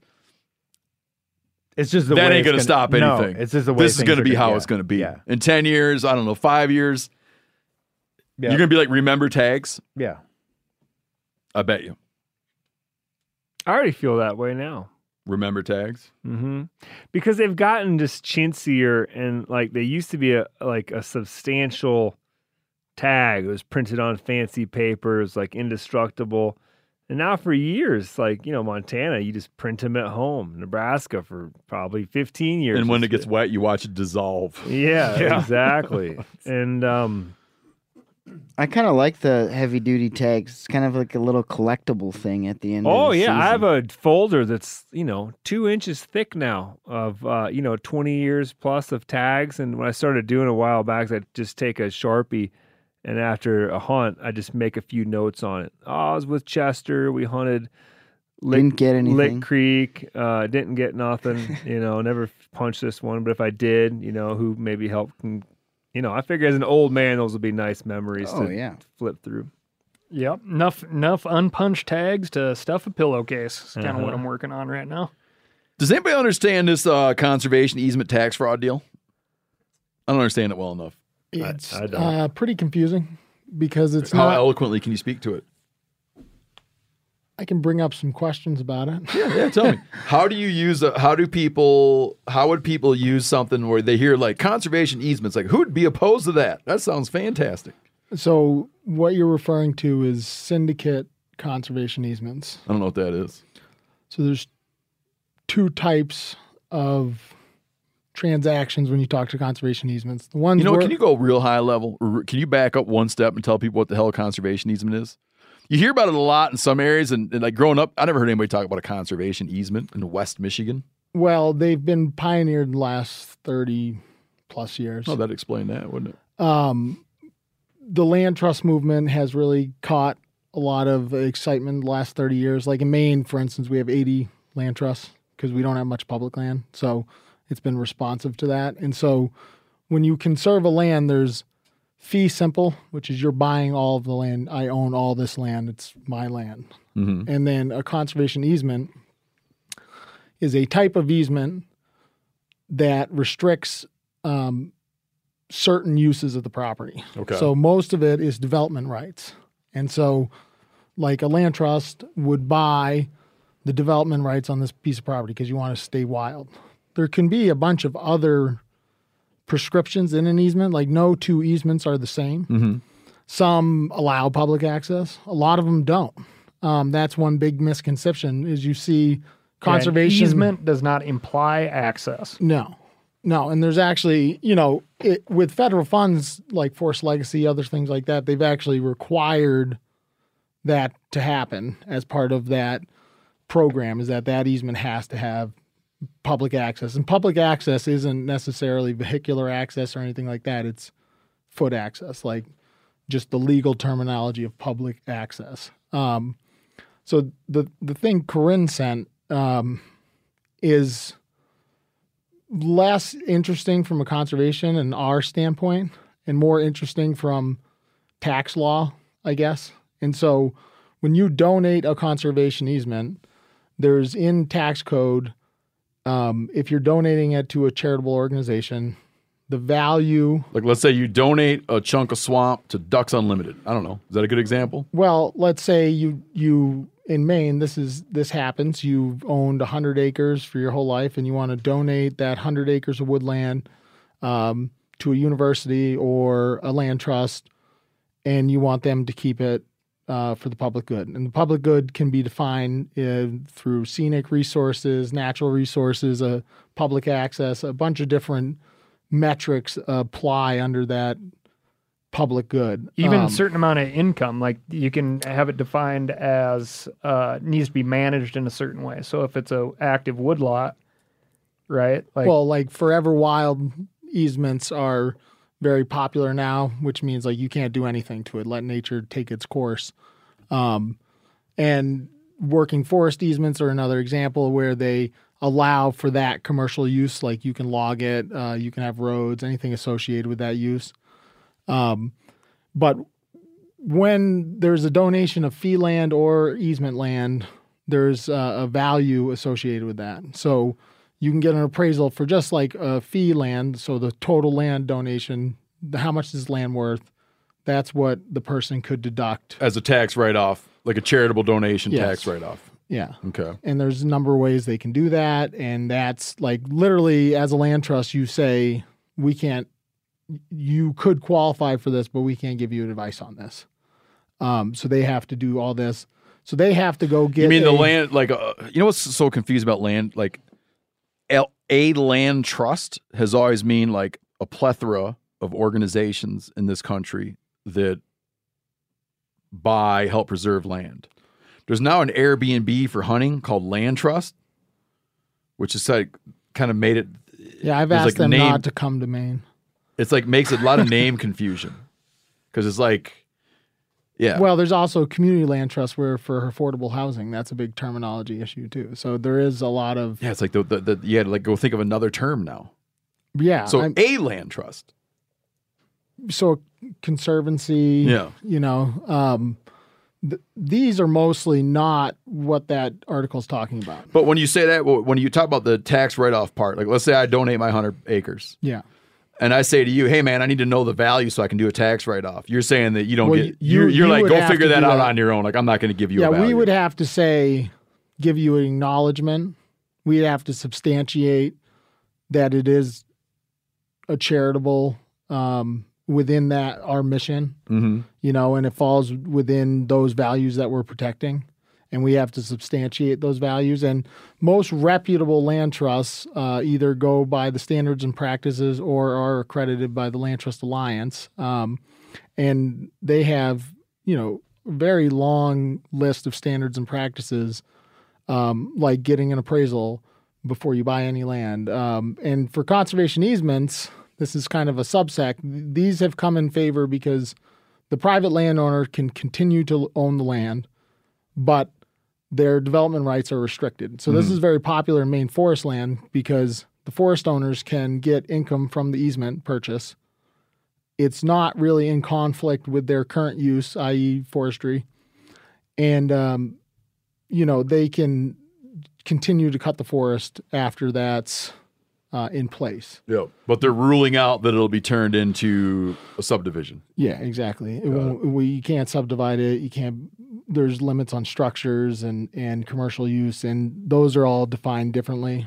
Um, but what's happening in that syndicate conservation easement? There's a loophole where, um, as a business, you can buy land, and in this situation, um, simply put, you get investors to invest. Let's say you're buying a two hundred thousand dollar piece of property. Okay. Um, you get everyone four guys to invest fifty thousand each. Okay. The issue is you can through an agreement say any charitable donation by donating an easement can go to those people in this agreement. Okay.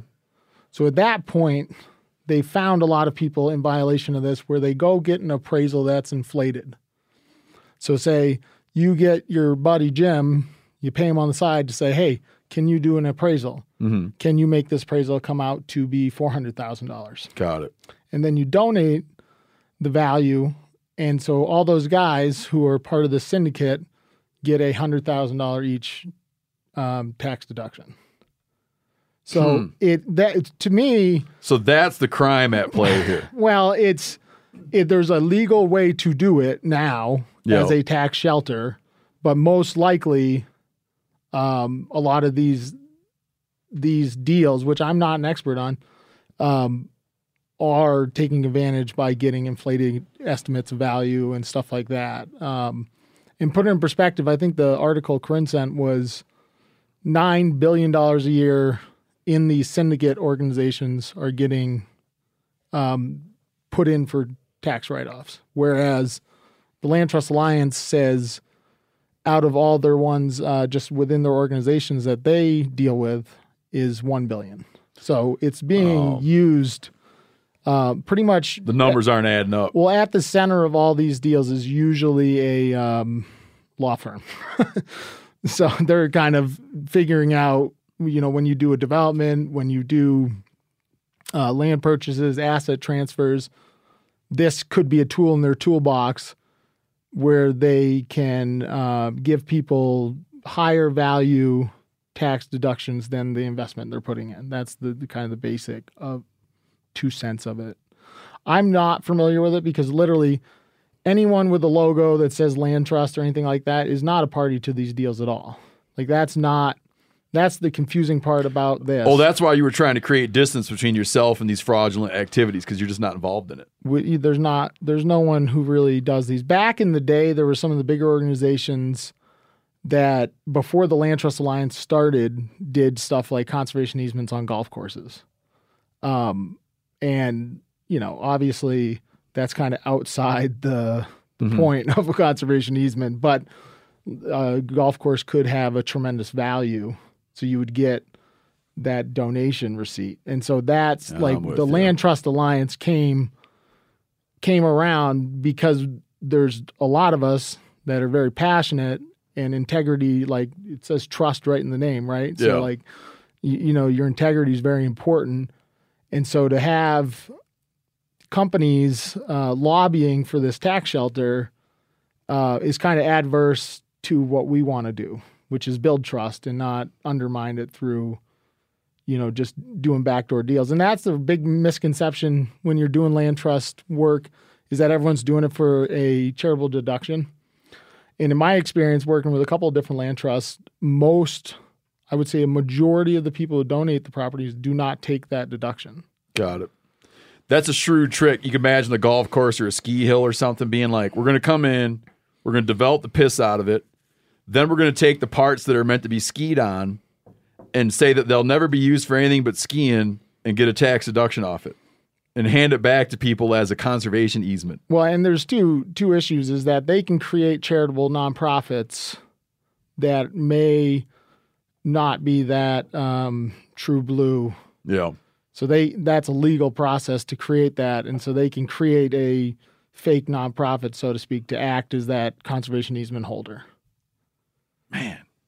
so that you know that's where I don't you know I think it's an issue that the Land Trust Alliance is right now they're lobbying to try to close that door. So that's the point you were saying earlier. Where you're saying that they're showing these like nine billion dollars of land trust conservation easement activity, but then when you go and ask the actual groups that are doing like legitimate land trust work, they can only show a billion bucks. So no, all no, specifically that nine billion is syndicate conservation and easements, where it's a company who's Yeah. passing the charitable gift down to investors. Yep, got it. So versus a nonprofit who may be getting a donation from a individual Yeah. or you know even a business, but not in that situation where they're passing on the charitable gift through some an investor agreement.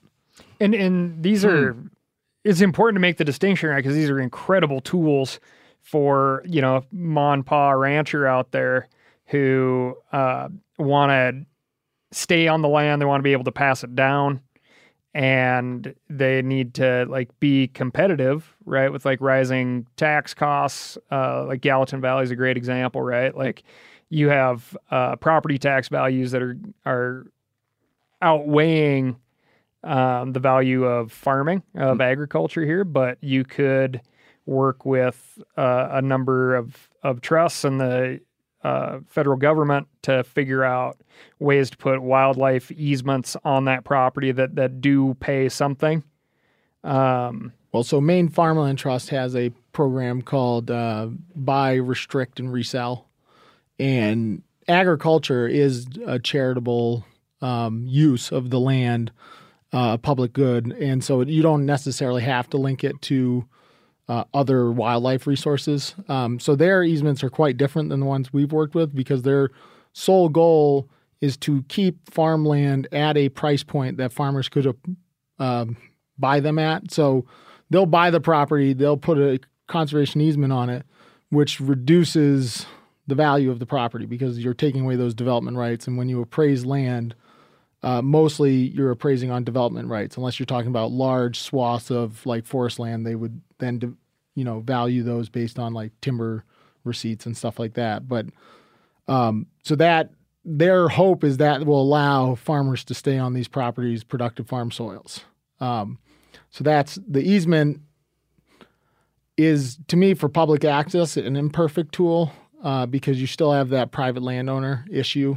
So like if you want to build trails and stuff like that, you have to be very explicit with what you're trying to preserve uh, with an easement because you still have the burden of going to court if that said landowner or, or even a third party uh, violates your easement terms, you have to be ready to then go defend that in a courtroom, which can be extremely expensive. Um, so, because of that, most land trusts have legal endowments. That's one of the standards and practices, stuff like that, to help uh, insure against those inevitable costs.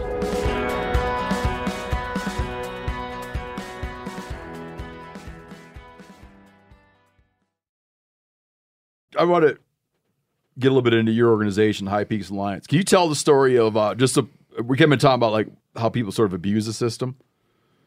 Can you tell? Because we talked about the Shiloh Pond project that you guys ran. Can you talk about? Can, can you explain to people how your organization and what you did and how that worked out? to demonstrate sort of like what we're talking about when we talk about Yeah, um, for sure. like They- these sort of access projects? Well, so Shiloh is interesting because High Peaks Alliance has been board driven for the past uh, 10, 15 years. And so we finally got to a point uh, through the good work of our board to be able to hire me full time. So Okay. when we started the Shiloh Pond project, it literally started with a Facebook post from a guide who's a local lady, she's a teacher too, who said, uh, how do we preserve our, you know, redneck yacht club here, our small pond, the place we love? I had grown up fishing this pond because I grew up in this area. I pretty much fished any pond up there I've fished, so it kind of doesn't limit it. But um, you know, it's this small 20 acre pond, and it does have some natural occurring trout and some stock trout, but it's close to town, and it's completely undeveloped, which is rare. And who owned it? So th- that's what's kind of really gets my passion going because Maine in general has switched from forest landowners to investment owners. Mm-hmm. And so the Winter family uh, owned this, and they also ran the HG Winter Mill in Kingfield, Maine. So they had owned a lot of a lot of land across the landscape. And so when you know They're they- a forest family. Exactly. Sawmill. They ran a sawmill. Um, th- and this story could replay a million times over Maine where it's a pulp and paper or sawmill company owns a large tracts of land. Um, and through technology advances and changes in markets and, uh, you know, this Wall Street asking these companies to divest these properties, meaning they used to run these as zero assets on their balance sheet to say, wait, that has a lot of money. Let's bring back more money to our shareholders. Let's sell this. So we've gone from, I think, from 1998 to 2005, 40% of Maine's forest land changed hands. Um, Hold on, give me that figure again. If from 1998, and this has happened before. If you if you took a bigger window, it'd be even larger. But um, from 1998 to mid 2000s, 2005, 40% of Maine's forest lands changed hands. So not just land mass, but forest lands. You're not counting like every house that's sold and stuff like that. No, we're talking about the Yeah. 12 million acres of northern Maine. Huh. So, and these, I mean, these have A lot of continued buying to, and selling, man. But huge tracks probably. well, some of them can be really massive, um, you know, hundreds of thousands of acres. I mean, John Malone, he's the number one landowner in the U.S., owns over a million acres in our neck of the woods as one individual. Um, He's the guy who bartended at Cheers. You remember that? No. But hold on, did he pass up uh he passed up Ted Turner? oh, yeah. Left him in the dust. really? yeah, it was the main. Well, That's gotta hurt. Peter Buck, big owners, uh, was like a Subway founder. You know, Apple, like Maine Forest. I mean, there's foreign ownerships. There's uh, Yale's endowment owns a big portion of the Maine Woods. Um, you know, these these are all investment owners, so they're looking to extract as much value Mhm. for their purposes, investments. Um, and all of us are semi um, responsible if you think about like we all have 401ks and stuff like that. And in those you will have a line called natural resources. Mhm. and so you know there forest lands are one of the mechanisms that would go into that. Um, so getting back on topic um, this parcel of land was the last piece this family owned. There was five siblings uh, they'd always let people use the property. That's kind of the tradition because everyone worked. There was this social contract that like you worked at the mill you knew the landowner. Mm-hmm. it was that um, you know you got power the the forest companies got a lot of influence at the state house and otherwise in the communities. And they got employees and in exchange for that you know we got access to the land. We got good relationships and so that that culture has evaporated in Maine to where the best you can do now is work with a local forester of said investment group um, so that that social contracts kind of evaporate, and that's what High Peaks Alliance is kind of focused on creating. So that much access is evaporated as that kind well, some of the access, like let's take Weyerhaeuser for example. In Maine, um, they have all their land open. You can camp on their land. Heck, Mhm. I even got a Christmas tree permit from them this year. Okay. Um, but if you look at their practices in other states, uh, I don't think they've allowed that much access, like Got out it. west, stuff like that. So there's still some of that goodwill by some of the companies in Maine because of our landowner liability protections and such like that. Um, but you know, there has been a lot of trail closures. Like we don't want four wheelers on our land. We don't want you to camp on our land. And because of the reduction in staffing, you're getting more gates. So they start out as seasonal gates, like let's protect our road during mud season. That's a reasonable thing to do. Mm-hmm. But you're not going to spend the staff time or build a relationship locally to give anyone access to open those gates back up. And so, you know, for instance, an area I used to go swimming in as a kid, brook trout fish. Um, I wanted to bring my whole wedding party there Yeah. and uh, like have a wedding picture of us jumping off the cliffs, and uh, just thought it'd be a cool picture. It had everyone from Maryland, Florida, all these family friends. Uh, got them back of the trucks. We had our beers in hand. We roll up the dirt road. Within a week of my wife and I scouting this and bringing out my entire wedding party, there was a gate. And people had, it was real bummer because it was like a mile from Yeah. where the swimming hole was. So we went and did something else, but it kind of underscores uh, how it's just this slow erosion of loss of access. And Yeah. you couldn't point to one thing. So Shiloh Pond, you know, people love it. People tend to love uh, the ideas of landscapes, but specifically gems on the landscape. Like this is the viewpoint I love the most. This pond I love the most, and so this is one of those places that a lot of people loved. Um, we wanted to get the town to own it because I was still part time at the time. Um, and so we talked to them, would this be something you would own if we could figure out how to fundraise for it? They said, yeah, people see you have to go to a town boat. You know, there's some interest. So we asked the Trust for Public Land, who explicitly just does transactions. Um, in our neck of the woods, they don't hold any land. So they said they would come on and help us because I laid out here's the property, here's some potential funding sources we could apply for. This is my case. Can you guys help us? And so I put uh, Betsy Cook, she's the state director there, in a boat in Shiloh. Like I convinced her to come up to Shiloh Pond and uh, wouldn't let her out until she said yes. Um, but yeah, so then we, It's like a, a very Kennedy move. yeah. Well, no, I mean, you get to this pond and it's completely undeveloped, and I hope you never visit it to all your listeners. Um, but, you know, because this is a community project, right? And so the idea is people like, where the money come from? How do we do this? This is impossible. Um, and so that's one of our goals, High Peaks Alliance, just showing our communities that things are possible. So we, we have to get the landowners on board. You have to sign a purchase and sale agreement. You have to get an appraisal. You have to do due diligence, hazards assessments, surveys, uh, look at land access rights, like going over uh, the right of ways into the road. So it's not simple. We I got Betsy out there to talk about when it was listed in 2018. We closed on the property in 2021. So it's a saga to sometimes to conserve land. Like the quickest you ever do land conservation would be like six months, and that's if you have the money, right? Like so you, you it's a slow process. So the landowner has to be okay with um, that fundraising period, and you have to have an agreement to that. Yeah, with my with my minimal involvement to watching these transactions occur, I hear again and again of conservation groups. They just can't conservation groups or federal agencies, state agencies, they can't move quick enough.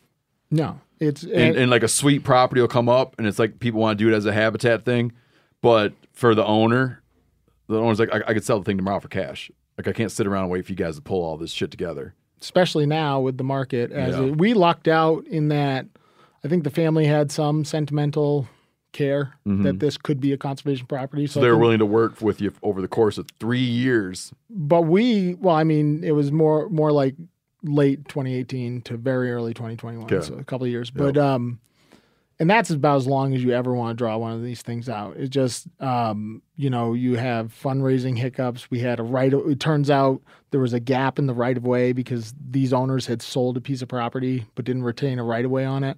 Mm. So we, I had to go get five different landowners on a Zoom call. I read uh, Chris Voss never split the difference. FBI tactics to negotiation, like the, like the day before, because I'm like not screwing this up. I mean, like we already were in bed with you guys. You had already sent your What's, donation. what's the book in. called? Chris Voss never split the difference. It's one of the best books you can read. FBI negotiator. I mean, it. His point is you really got to understand your counterpart to then have them care about what you care about. He's not the guy that did that master class on negotiation. Yeah, he is. Yeah, I haven't taken it, Never mind. I but lost he's really good. Did he? I just lost interest. Well, you're missing. Why? Did you, did you take the class? No, but I was kind of interested in master class. Just like I don't want to explain why, but I was interested in that whole world. Yeah. And I happened to watch his one, and I thought it was like uh, I thought it was pointless. Huh. It was he had good tips on small how to small talk. Well, anyways, should- we got you should- Want me to five give you a want me to give you a landowners. small talk tip? We got five landowners to sign the conservation, uh, the the right of way access deal. So you got to have something working right for them. But Yeah, well, no, I just want to, I, I, I, just for listeners, I want to just digress real quick. So let's say you got a small talk with someone, but you don't feel like it, but you're whatever, you, your wife makes you go to something. Um, say something to me, Calic. just say whatever. Uh, say, I got a new laptop. Hey, it's good to see you here. No, no, no. Um, say, Let yeah, me okay. let me Oh, let me I, show I you. want a- to jump ahead. I want to jump ahead. Let me show you a picture of a buck I killed. a buck you killed. Yeah, a nice one. A nice one. Yeah, Yeah, a you nice do one. that. Here it is. Just whatever they say, you just say it back to them with an inquisitive tone. And like people that just want to talk about themselves, they'll just go for hours. So Cal be like, say, yeah, I got a new laptop. Hey, I got a new laptop. Oh, a new laptop. Yep, it's uh, silver and uh, a big screen. Huh, big screen. How you like that? What if what if you what if you come across someone that wants to talk more about you than themselves? That's usually not a problem. uh, go on. well, I I think the intent is to actually try to understand the person. No, I'll read the book. Yeah, you should. I'm telling you, I'm sold on just for this one transaction. Because transaction. you got the deal done. I got the deal done. Well, Okay. and we had to raise funds for uh, road maintenance fund because they had been maintaining all the road for all these years. So it's just complex. And so, anyways, um, you know what was cool? We had a town vote on this to see if they would accept the property, Mm-hmm. and that was really um, heartening because you can't get town votes that are landslides usually, but this was two to one in favor. Uh, you know, I couldn't imagine there'd be anyone against it, but That shit blows my mind too. Cal, you remember when they did the they did the S- Sabinoso, Yeah. And they're like, no, we're, no, we're gonna we're trying to give you the ranch. We want to give you the ranch. And they're like, well, I don't know if we can take that ranch. Yep. Exactly. Exactly. And there's even like people in the political sphere, like to make a point, we're saying like, nope, not gonna take it. Like, Right. come again now? What? Like, why? And to elaborate on this, uh, the Sabinoso Wilderness area was our, I think, our only at the time completely landlocked, inaccessible, other than through permission crossing private land. So It was a wil- yeah, wilderness area you couldn't get to. yeah, seventeen thousand acres, I think. Um, I think it grew to twenty three thousand acres with. Um, shoot, I can't remember the. Anyway, the, these folks had put together this ranch that bordered the wilderness. Their kids, uh, unfortunately for them, like let let it be known that they had intended to sell the ranch when mom and pa passed away, Mm-hmm. And uh, mom and pa were like, "We're not seeing this thing get sold off to whoever," and so they they cut a deal with um, the wilderness land wilderness trust. Yeah. Yeah, And I remember it being a sticking point where they the, the, the BLM, right, had to accept it. the BLM had someone's to like, we're not it. in the public land business anymore and we won't accept. I mean, they did, but it was like, how could people not want it? I think it's like to prove a point. Well, I mean, there's also small towns. You have like the worry of long term maintenance and, Mm-hmm. you know, fixing up the road. And, you know, you're talking about. It's like, what's it going to do to the tax base? Is always yeah, the well, yeah, exactly. question. Hey, It costs money to own land. Yeah. And I mean, eh, that's all dependent on you know, the level of investment and development you want on your recreation lands. Like ball fields, obviously, are going to cost a lot more than undeveloped forest land. You Got know, yeah. so I don't think there'll be a tremendous cost. And you know, when you're thinking about these projects, you always want to think about those costs when you're fundraising. So, like, we have a fund uh, to help them with some of their startup costs. Oh, that's a good idea. Well, like you know, the bridge needs to be redecked, the road needs a little fixing up, and and Yeah, so you're not handing them a total pile of uh, headache without some way to mitigate it. Well, and not only that is uh, we've helped them develop a town committee, and they actually uh, we capped it at nine members. There was more applicants than available slots, and so the select board actually had to interview some of these people. So we got a really good mix of passionate people, and most of them all had some personal connection to them loving Shiloh Pond. So Mhm. that's one of the big benefits I find of local conservation is you're building some of that self governance across the landscape. It's like you have a say in the land. Mm-hmm. So that's important. You, you guys, what was interesting, um, you know, part of the part of the fundraising was your help, you know, with the land access initiative, and that was a really um, fun grant, so to speak, for me because it was so different than everything else we do. What was the normal way you were getting the money? Well, like you, a lot of these deals, you try to structure it around one head large grant. So Okay. ours was this main natural resource conservation program. It's a mitigation fund. Um, and then you have uh, trust for public lands costs, the survey costs, the other land costs, uh, all these deals. And, um, you know, so you have a number of private phil- philanthropies that solicit grants Got it. and individuals and so you and you know you guys were a little uh, different on that i saw the the posting and i said well what, what the heck i'll put in something i don't i don't know why not i do a lot of these so it's not that I mean, much like, effort. explain the po- Cal. Explain the posting. So yeah, so our our the MeatEater Land Access Initiative, which started around uh, the Rinella Putelis 2020 campaign merchandise that we built up, and then we got it. We are like, oh, we should do something good with this money, and it became like the campaign promise, which was provide more hunting and fishing. Like, and so we decided to fundraise fundraise through merch, fundraise uh, through some auctions, and uh, even got a couple of direct donations that, that we were able to funnel to Brent and the High Peaks Alliance there at the end. But uh, our ask was for anyone who listens to our shows, goes to our website, uh, watches our stuff on on Netflix. If you know of a place that could use more access, ideally, like you know, Granny's passing away and doesn't want to see the the farm go to just anybody, so you guys can buy it, and it provides like a a pathway to hundred thousand acres of landlocked public land Or the only way to get on the river. Or the only way to get on the river, or an easement that we could help pay for that goes through a new subdivision into the national forest. There's a, a bunch of different things that we'd be interested in. So we kind of put out that call to action a couple of times. And we have a, uh, if you go underneath the conservation tab at themeateater.com, you will see our land access initiative. Through there, you can go in there and, and click the button that uh, says, uh, you know, Submit a property. Submit, property. it- submit a property. We have it on there twice, just in case you miss it the first time. And that and you just found it like that. Just Joe I Blow. saw the um, Rinella Putelis ad. I got a kick out of that, and I said I'll go look at it. Did you buy a campaign hat? I did not. No. Are you guys running shit. in 2024? We gotta wait and see, man. Gotta wait and see how it sh- how the field shakes out.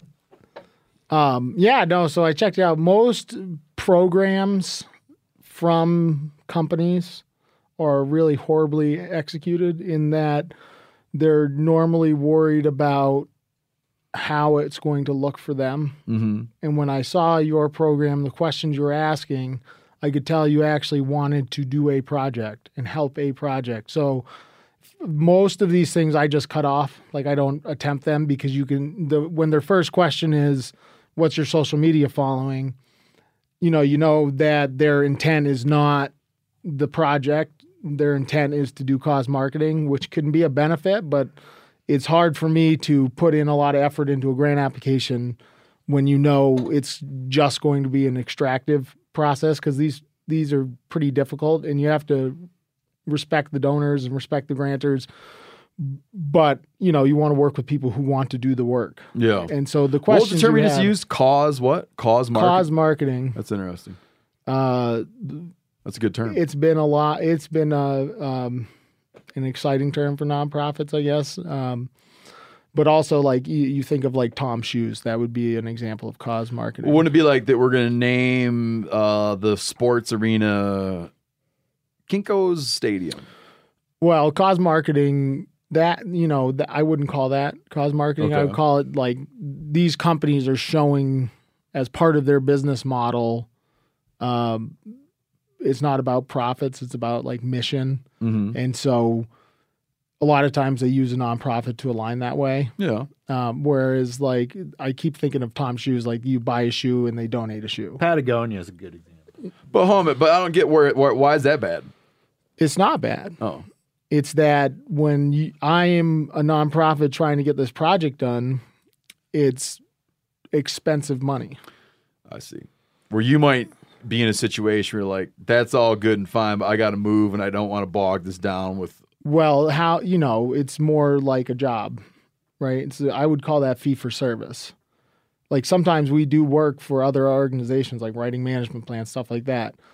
But I would consider that a fee for service or a sponsorship versus a grant or, or a, gra- donation. you, or yeah, just Okay. how it roll. It's and it's there's legal terminology, obviously, but then there's just the reality of limited capacity to work and please a business to the fullest extent uh, that they want because they have an outcome in their head versus, um, you know, we're trying to get this this deal done. Okay. What? Uh, so how how do we do? Be, I mean, be honest. It was our first year, so Well, I think we can do a crash course on conservation just because, um, you know, like the examples you're using of like, hopefully your grandmother has access to this. It simplifies a pretty complex process of Yeah. like finding opportunities, uh, vetting opportunities, vetting funding sources. You know, so I think with us, it's worked. We had a benefit because most conservation organizations are so put together in their approach to projects that something like this might have been hard to fit in. I don't know what you got for applications. Um, How many applications? How many things did you get, Cal, that were serious?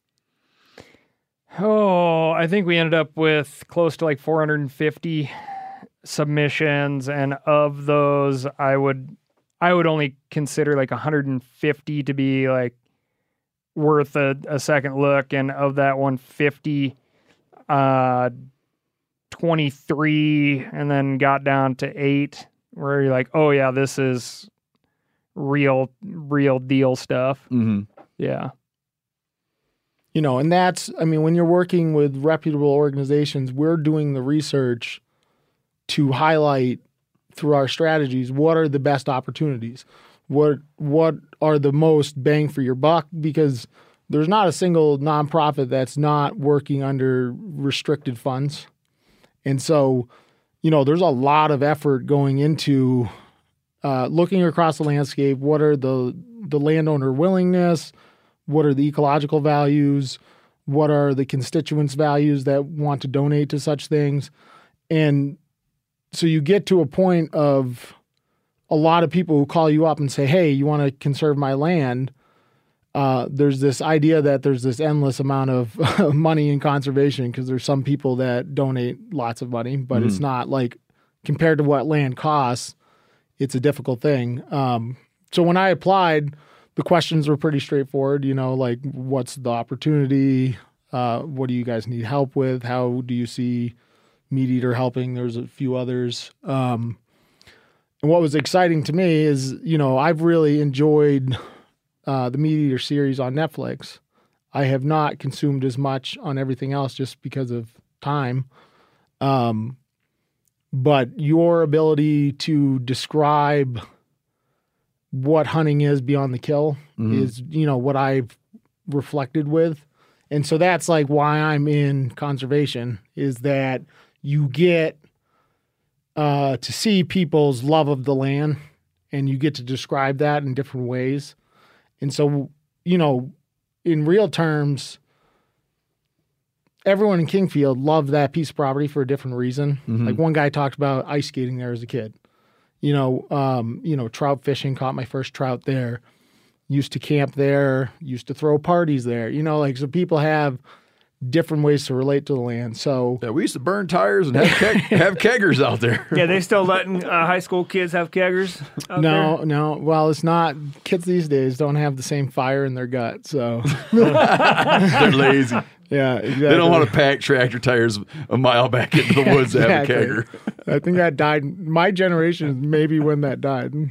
Um, but yeah, so we applied. Cal reached out. Um, that's that was refreshing to me because usually as these things unroll, your first few opportunities are your best opportunities, and then people uh, encumber these things with process and make them more cumbersome. Is just the the the way you apply because you get more uh, committees involved, you get more people involved, and it becomes more difficult to you know grants in general are like this foundations in general are like this um, but i think i don't know if cal remembers the email but i got an email from ryan cal Callaghan i got a big kick out of that and um, i woke up 4.30 in the morning because you have to get in your tree stand early and uh, i think i wrote that in the email like i'm writing this in the golden hours so i'm most focused meaning like if i was to be hunting this would be the best time to hunt and that's why I'm writing you back at this time.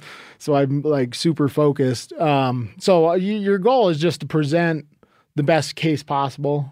And Cal did a great job. He flew out very soon after to make sure I wasn't full of crap. Uh, Got a you know. famous red Maine hot dog. Yeah. It's great. Like a lot of extra phosphates. Well, I, I don't know what makes it red, but Yeah. makes it taste better. It's They got probably the, got the snap. Yeah, I got you. It's got that snap you read so much about. Yeah, we took You've took never had a red around. hot dog? Hmm? Have you ever had a red hot dog? I've had red hot dogs. Oh, well, you don't have to read about it then. We took I'm tell- took, talking to the listener. took a paddle around took a paddle around the lake, checked out the waterfall. So did did Cal seem like a shrewd negotiator when he came out? I I think he just wanted to find out if what I was saying was the truth, and that you know it was easy to do. Um, I was excited to show him around the area because the the area in this area of Maine, it's we call it the High Peaks, which is puny compared to your mountains, but it's the ten of the fourteen tallest peaks in Maine, and it's that aggregation. Um, it's headwaters of a lot of the rivers in Maine. Yep. And so, you know, there's a lot of big landscape conservation happening now too. Um, you know, Boston University put out a study of looking at Biden's 30 by 30 goals. And Mhm. if you look at like species diversity, carbon storage, uh, ability to protect large landscapes, um, all those things on their own um, have different areas of the U.S. that those could be the highest values. But like Maine really lights up when you start laying all those values Yeah. on on top of each other. Uh, people that talk about, you know, people have been talking about thirty by thirty by thirty for a while, and uh, I, and and they point out the necessity to sort of like uncouple that with the Biden administration yeah, I you know we because if not, you're going to fall into this thing where the next administration they'll jettison it because it was the Biden thing, I- or vice versa. It'd be like, you know, throwing out whatever anybody had- ahead of you did. do you know? So know I'd like you to go where back it and came correct. up? I think it. I I think think you it go came and out of like uh, E.O. Wilson. Is that who? Okay, call it the Wilson thirty by thirty. Yeah, And, and uh, I think he wanted 50 by 50. exactly to your point. Is that right? Fifty percent of the landscape by two thousand fifty. That was, I think E.O. Wilson. That was what he wanted. The uh, Arizona legislature had a, a bill um, that uh, I can't, I don't know if it passed or not, but it said uh, it was just a flat out no to the 30 by 30 plan, which isn't actually a, a plan yet. It's just Yeah, like it's it's, a in concept. The, it's a concept right now. Like but no con, uh, you can't hold that concept in your head. exactly, yeah. but if you do, we'll find you. that's a little polarized. Yeah, and I guess the they just latched onto it as like a good marketing piece. Yeah, yeah. A lot of people have pointed that out. Um, where you put those lands, like for instance, I think Montana is something like thirty-seven percent um, publicly owned, state and federal, something like thirty to thirty. I got two different numbers. One is thirty. I think that was the federal land. So it's like maybe Montana already has their job done, right? But Maine, Maine's conservation land is um, easement and otherwise is twenty percent of land, whereas all of other all the other New England states combined is twenty seven percent of land. So that's 4.2 million acres of conserved land in Maine versus 5.8 in the rest of Hmm. New England. So like Maine has cheaper cheaper land, uh, which is changing rapidly, and large landscapes. So it's like a place where you have a lot of opportunity that is uh, easy, more easily executed on because it's all privately owned already. Yeah. Did Cal uh, ever make a suggestion that you change the pond to Ocal? Ocal Pond. Yeah. Well, there is Or else, a, or else no moolah. There oh, you know, a, there's one uh, stipulation here I forgot to mention. Yeah, you checks already spent. Um, there was a debate, and I have never solved it, but on the older maps, it's called Dutton Pond. And sometime it was renamed Shiloh. And I've debated whether this was because of the biblical references. Yeah, that sounds very Old Testament. Or was it like Battle of Shiloh? Like, uh, did they change it Oh. after, you know, those wars? This, so, you know, I don't know. I haven't been able to find it. I did find a cool Forest and Stream article, which was um, the precursor to Field and Stream. And they talked about how they brought up a guided group to the three ponds up there and they caught 500 trout over the three days. And they're going to start bringing up more and more people. They had them all on a stringer. Oh, really? Yeah. So, Man. So uh, since the since the you guys finished the the pond deal, Yep. done, got all the money, bought the thing. Um, has there been any uh, have there been any cons to come out of the whole thing? it's been interesting. Um, Has it been heavily visited? There's been increased visitation for Mhm. sure. Um, mostly non. I, I, I don't think it's a hunting and fishing crowd really. Is that right? I think a lot of the local press brought some of the resort people down to check it out. Um, there's definitely an interesting um, study we could do on canoe storage. So we've been debating because in Maine there's a tradition that you drag an old canoe uh, to a body of water and you just leave it there for In case- anyone to use. Yeah, in case you ever need it again. That's a good way to get a canoe out of your yard. Yeah, exactly. and um, the problem was people sometime in my lifetime started locking their canoes. They would put nicer canoes out there and lock them, and so that's led to like way too many canoes. When everyone just used some old beat up, you know, aluminum canoe, it was fine. You know, you got wet, but that was the deal. It was like there was a canoe there, you didn't need to bring another one. But what was interesting is we've had old canoes leave and new canoes show up, but it's a net negative. So we've set a policy of thresholds of canoes that if it reaches this specific threshold, that we'll consider it an issue. But Oh. for now, we're going to keep it as is, like traditional Maine, like you leave your canoe because we're going to keep the parking lot out where it is, and yeah, it's going to be a walk-in pond. Um, so that's the idea. Is what we've heard from everyone on the committee is that they want to keep it uh, primitive. They don't want to build it up too much. They want to do more traditional signage um, and have it because it's just so rare to have something with that feeling of wilderness be so close to, you know, town. Yeah, I know a spot that has that people stage boats, and there's they've brought three up over the years. Two of them are unusable now. One of them is huge and bright blue, and it's hard to get them in there. Well, you're not bringing them out, are you? I just I want to so bad though because it's so beautiful. You get them like, oh, there's that stupid thing sitting. well, on the like in in northern. Maine, Nature Conservancy, AMC, they do programs. They have volunteers that go out and drag out these broken up. Oh, do they really? Yeah. Oh, god, I gotta have to call those guys. Yeah. See what their budget is. It is pretty funny though. Like the you you get underneath like the canopy of the trees right on the pond shore Where I'm talking about, or at Shiloh? at Shiloh, Oh, okay. and it's just like a long history of, of uh, paddling on that lake laid out right there. And it's like, and those people on the end are dead. well, we've joked that like, is there are some of these boats here like past their owner's demise? Like, you know, we I don't know if we'll ever find out. Yeah. You need to do like you got to do when you leave an ice shanty um, out on the lake. If you leave it there, you got to put your name and address on it. Well, there's been debates about a boat registry, and that doesn't sit well with some people. Imagine not. No. They're like, but I'm just trying to get rid of this old boat. Well, While you're registering your guns, go ahead and put down any canoes you own. exactly. Oh yeah, I firmly I stand firmly against canoe registry. yeah, exactly. but I could see in the case of something like that, it might be that if you're going to ditch your canoe at this pond, since we own the pond, we would like you to leave your name on it. That's not big government telling you to register your canoe. Well, so we have a system worked out. There's one boat that's irritating me. They le- most everyone's respectful, brings it back up into the forest, like in this area that's been culturally appropriated here. Just uh, there's one guy that keeps leaving it on the sand gravel bank, and you know it's just being lazy. And so I've dragged this canoe three times now. My new approach is going to be drag it back to the parking lot with a note. No, so that's a good like every time they want to leave it on the shore, they have to bring it all the way back into the pond. So- Big Woods canoe politics. yeah, exactly. Um, Cal, Brent, lay out. Oh, sorry. Go ahead. I was going to ask Brent if he would be excited to know uh, how much funding we have in the land access pot right now. Yeah, you got to. That's what. That's what Cal. Now you got to lay it out, Cal.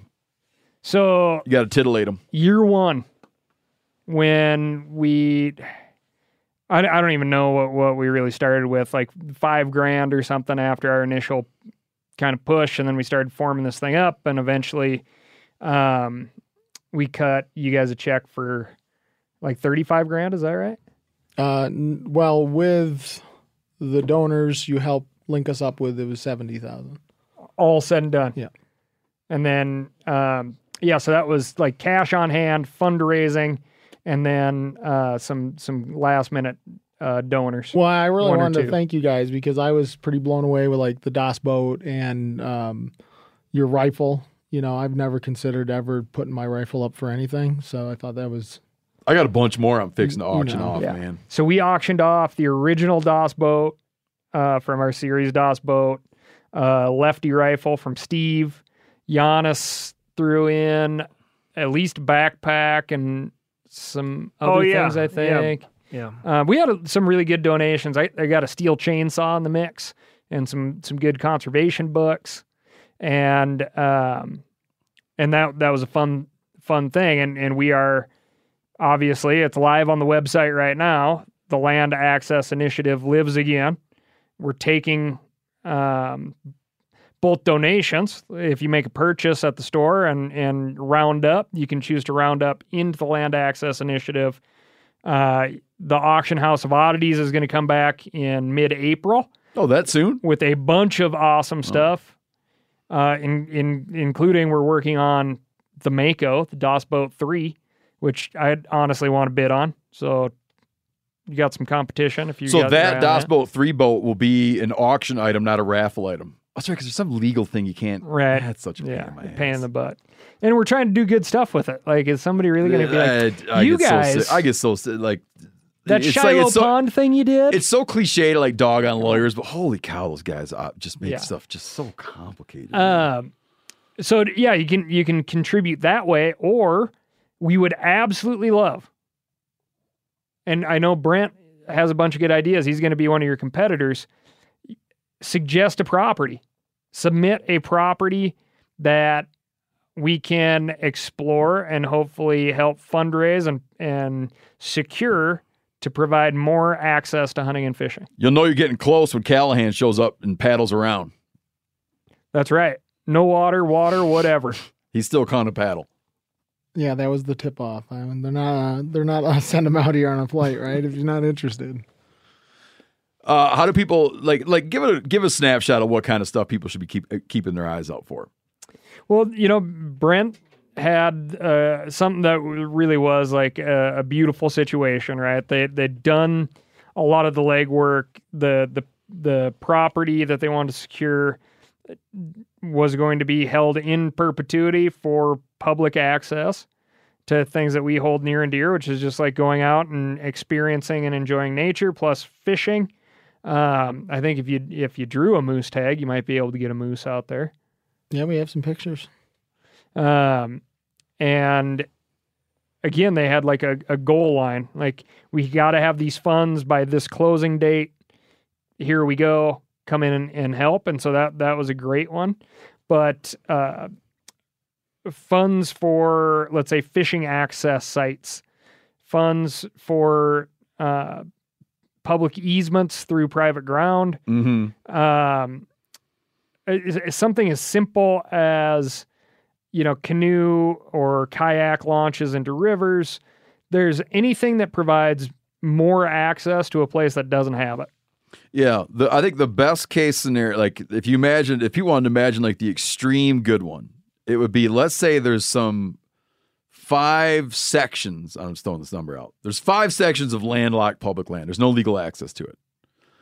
But all of a sudden, they knew about their granny had an acre of land. And if someone owned that acre of land and made it a trailhead, people would be able to screw around on all that landlocked land.